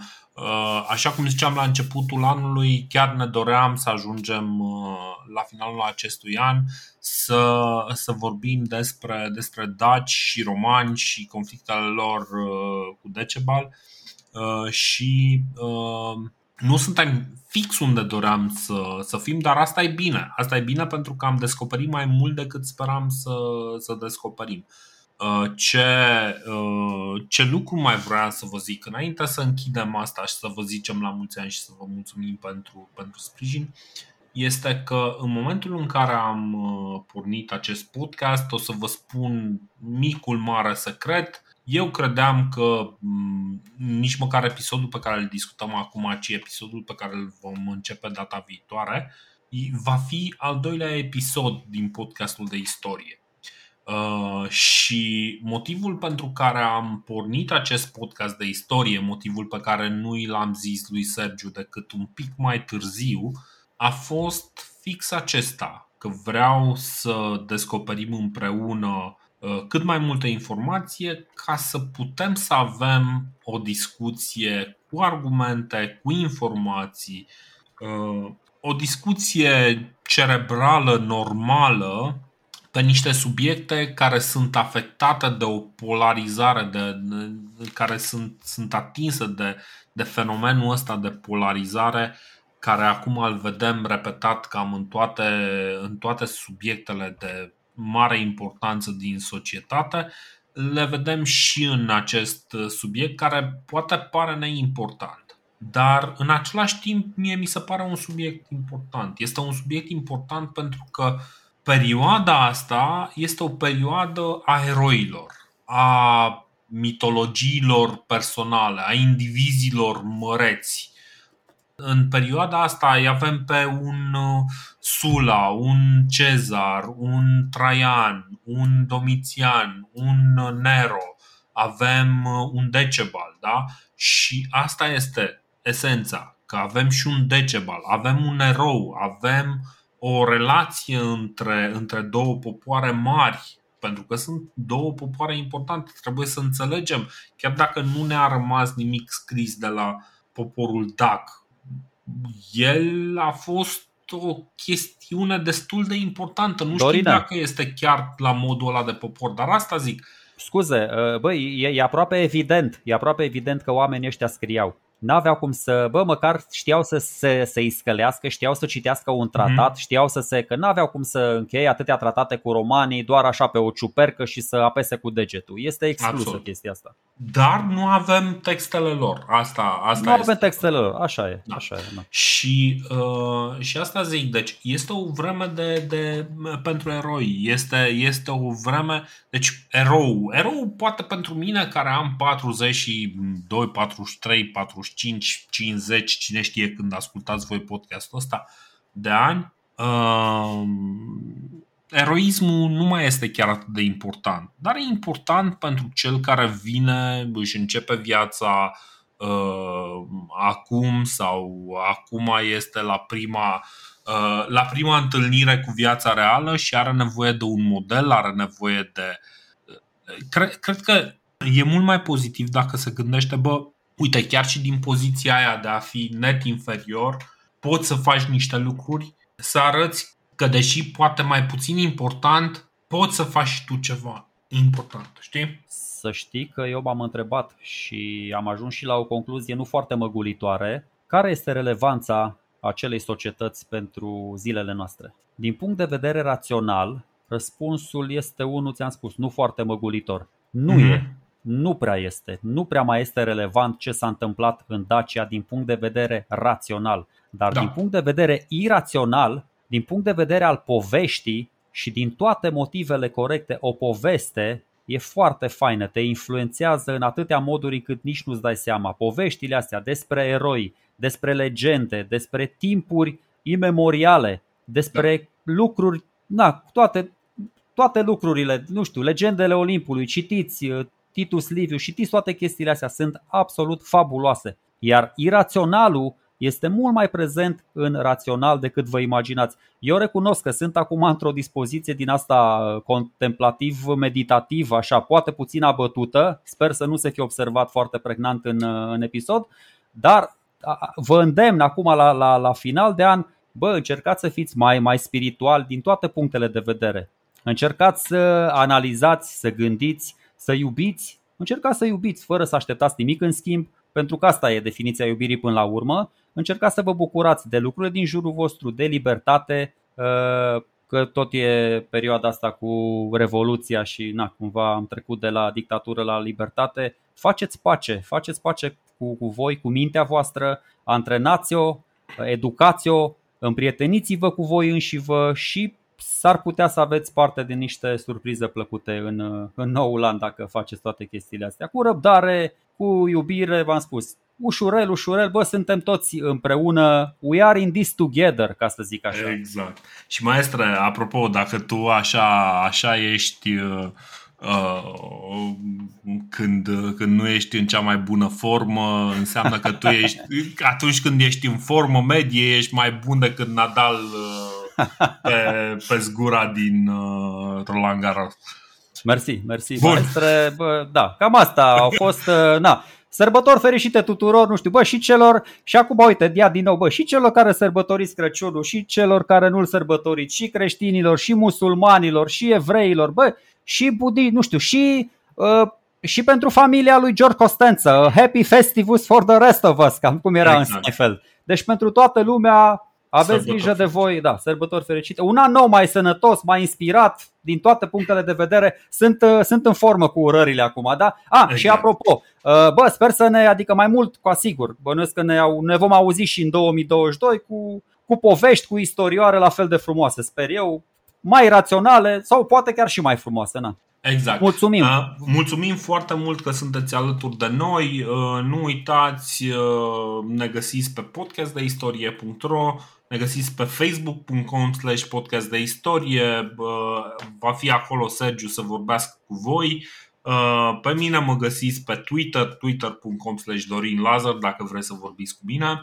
Uh, ne puteți scrie mail la podcastdeistoria.gmail.com suntem acolo, vedem mail-urile, vă răspundem în momentul în care ne scrieți și le mulțumesc tuturor celor care ne-au scris până acum.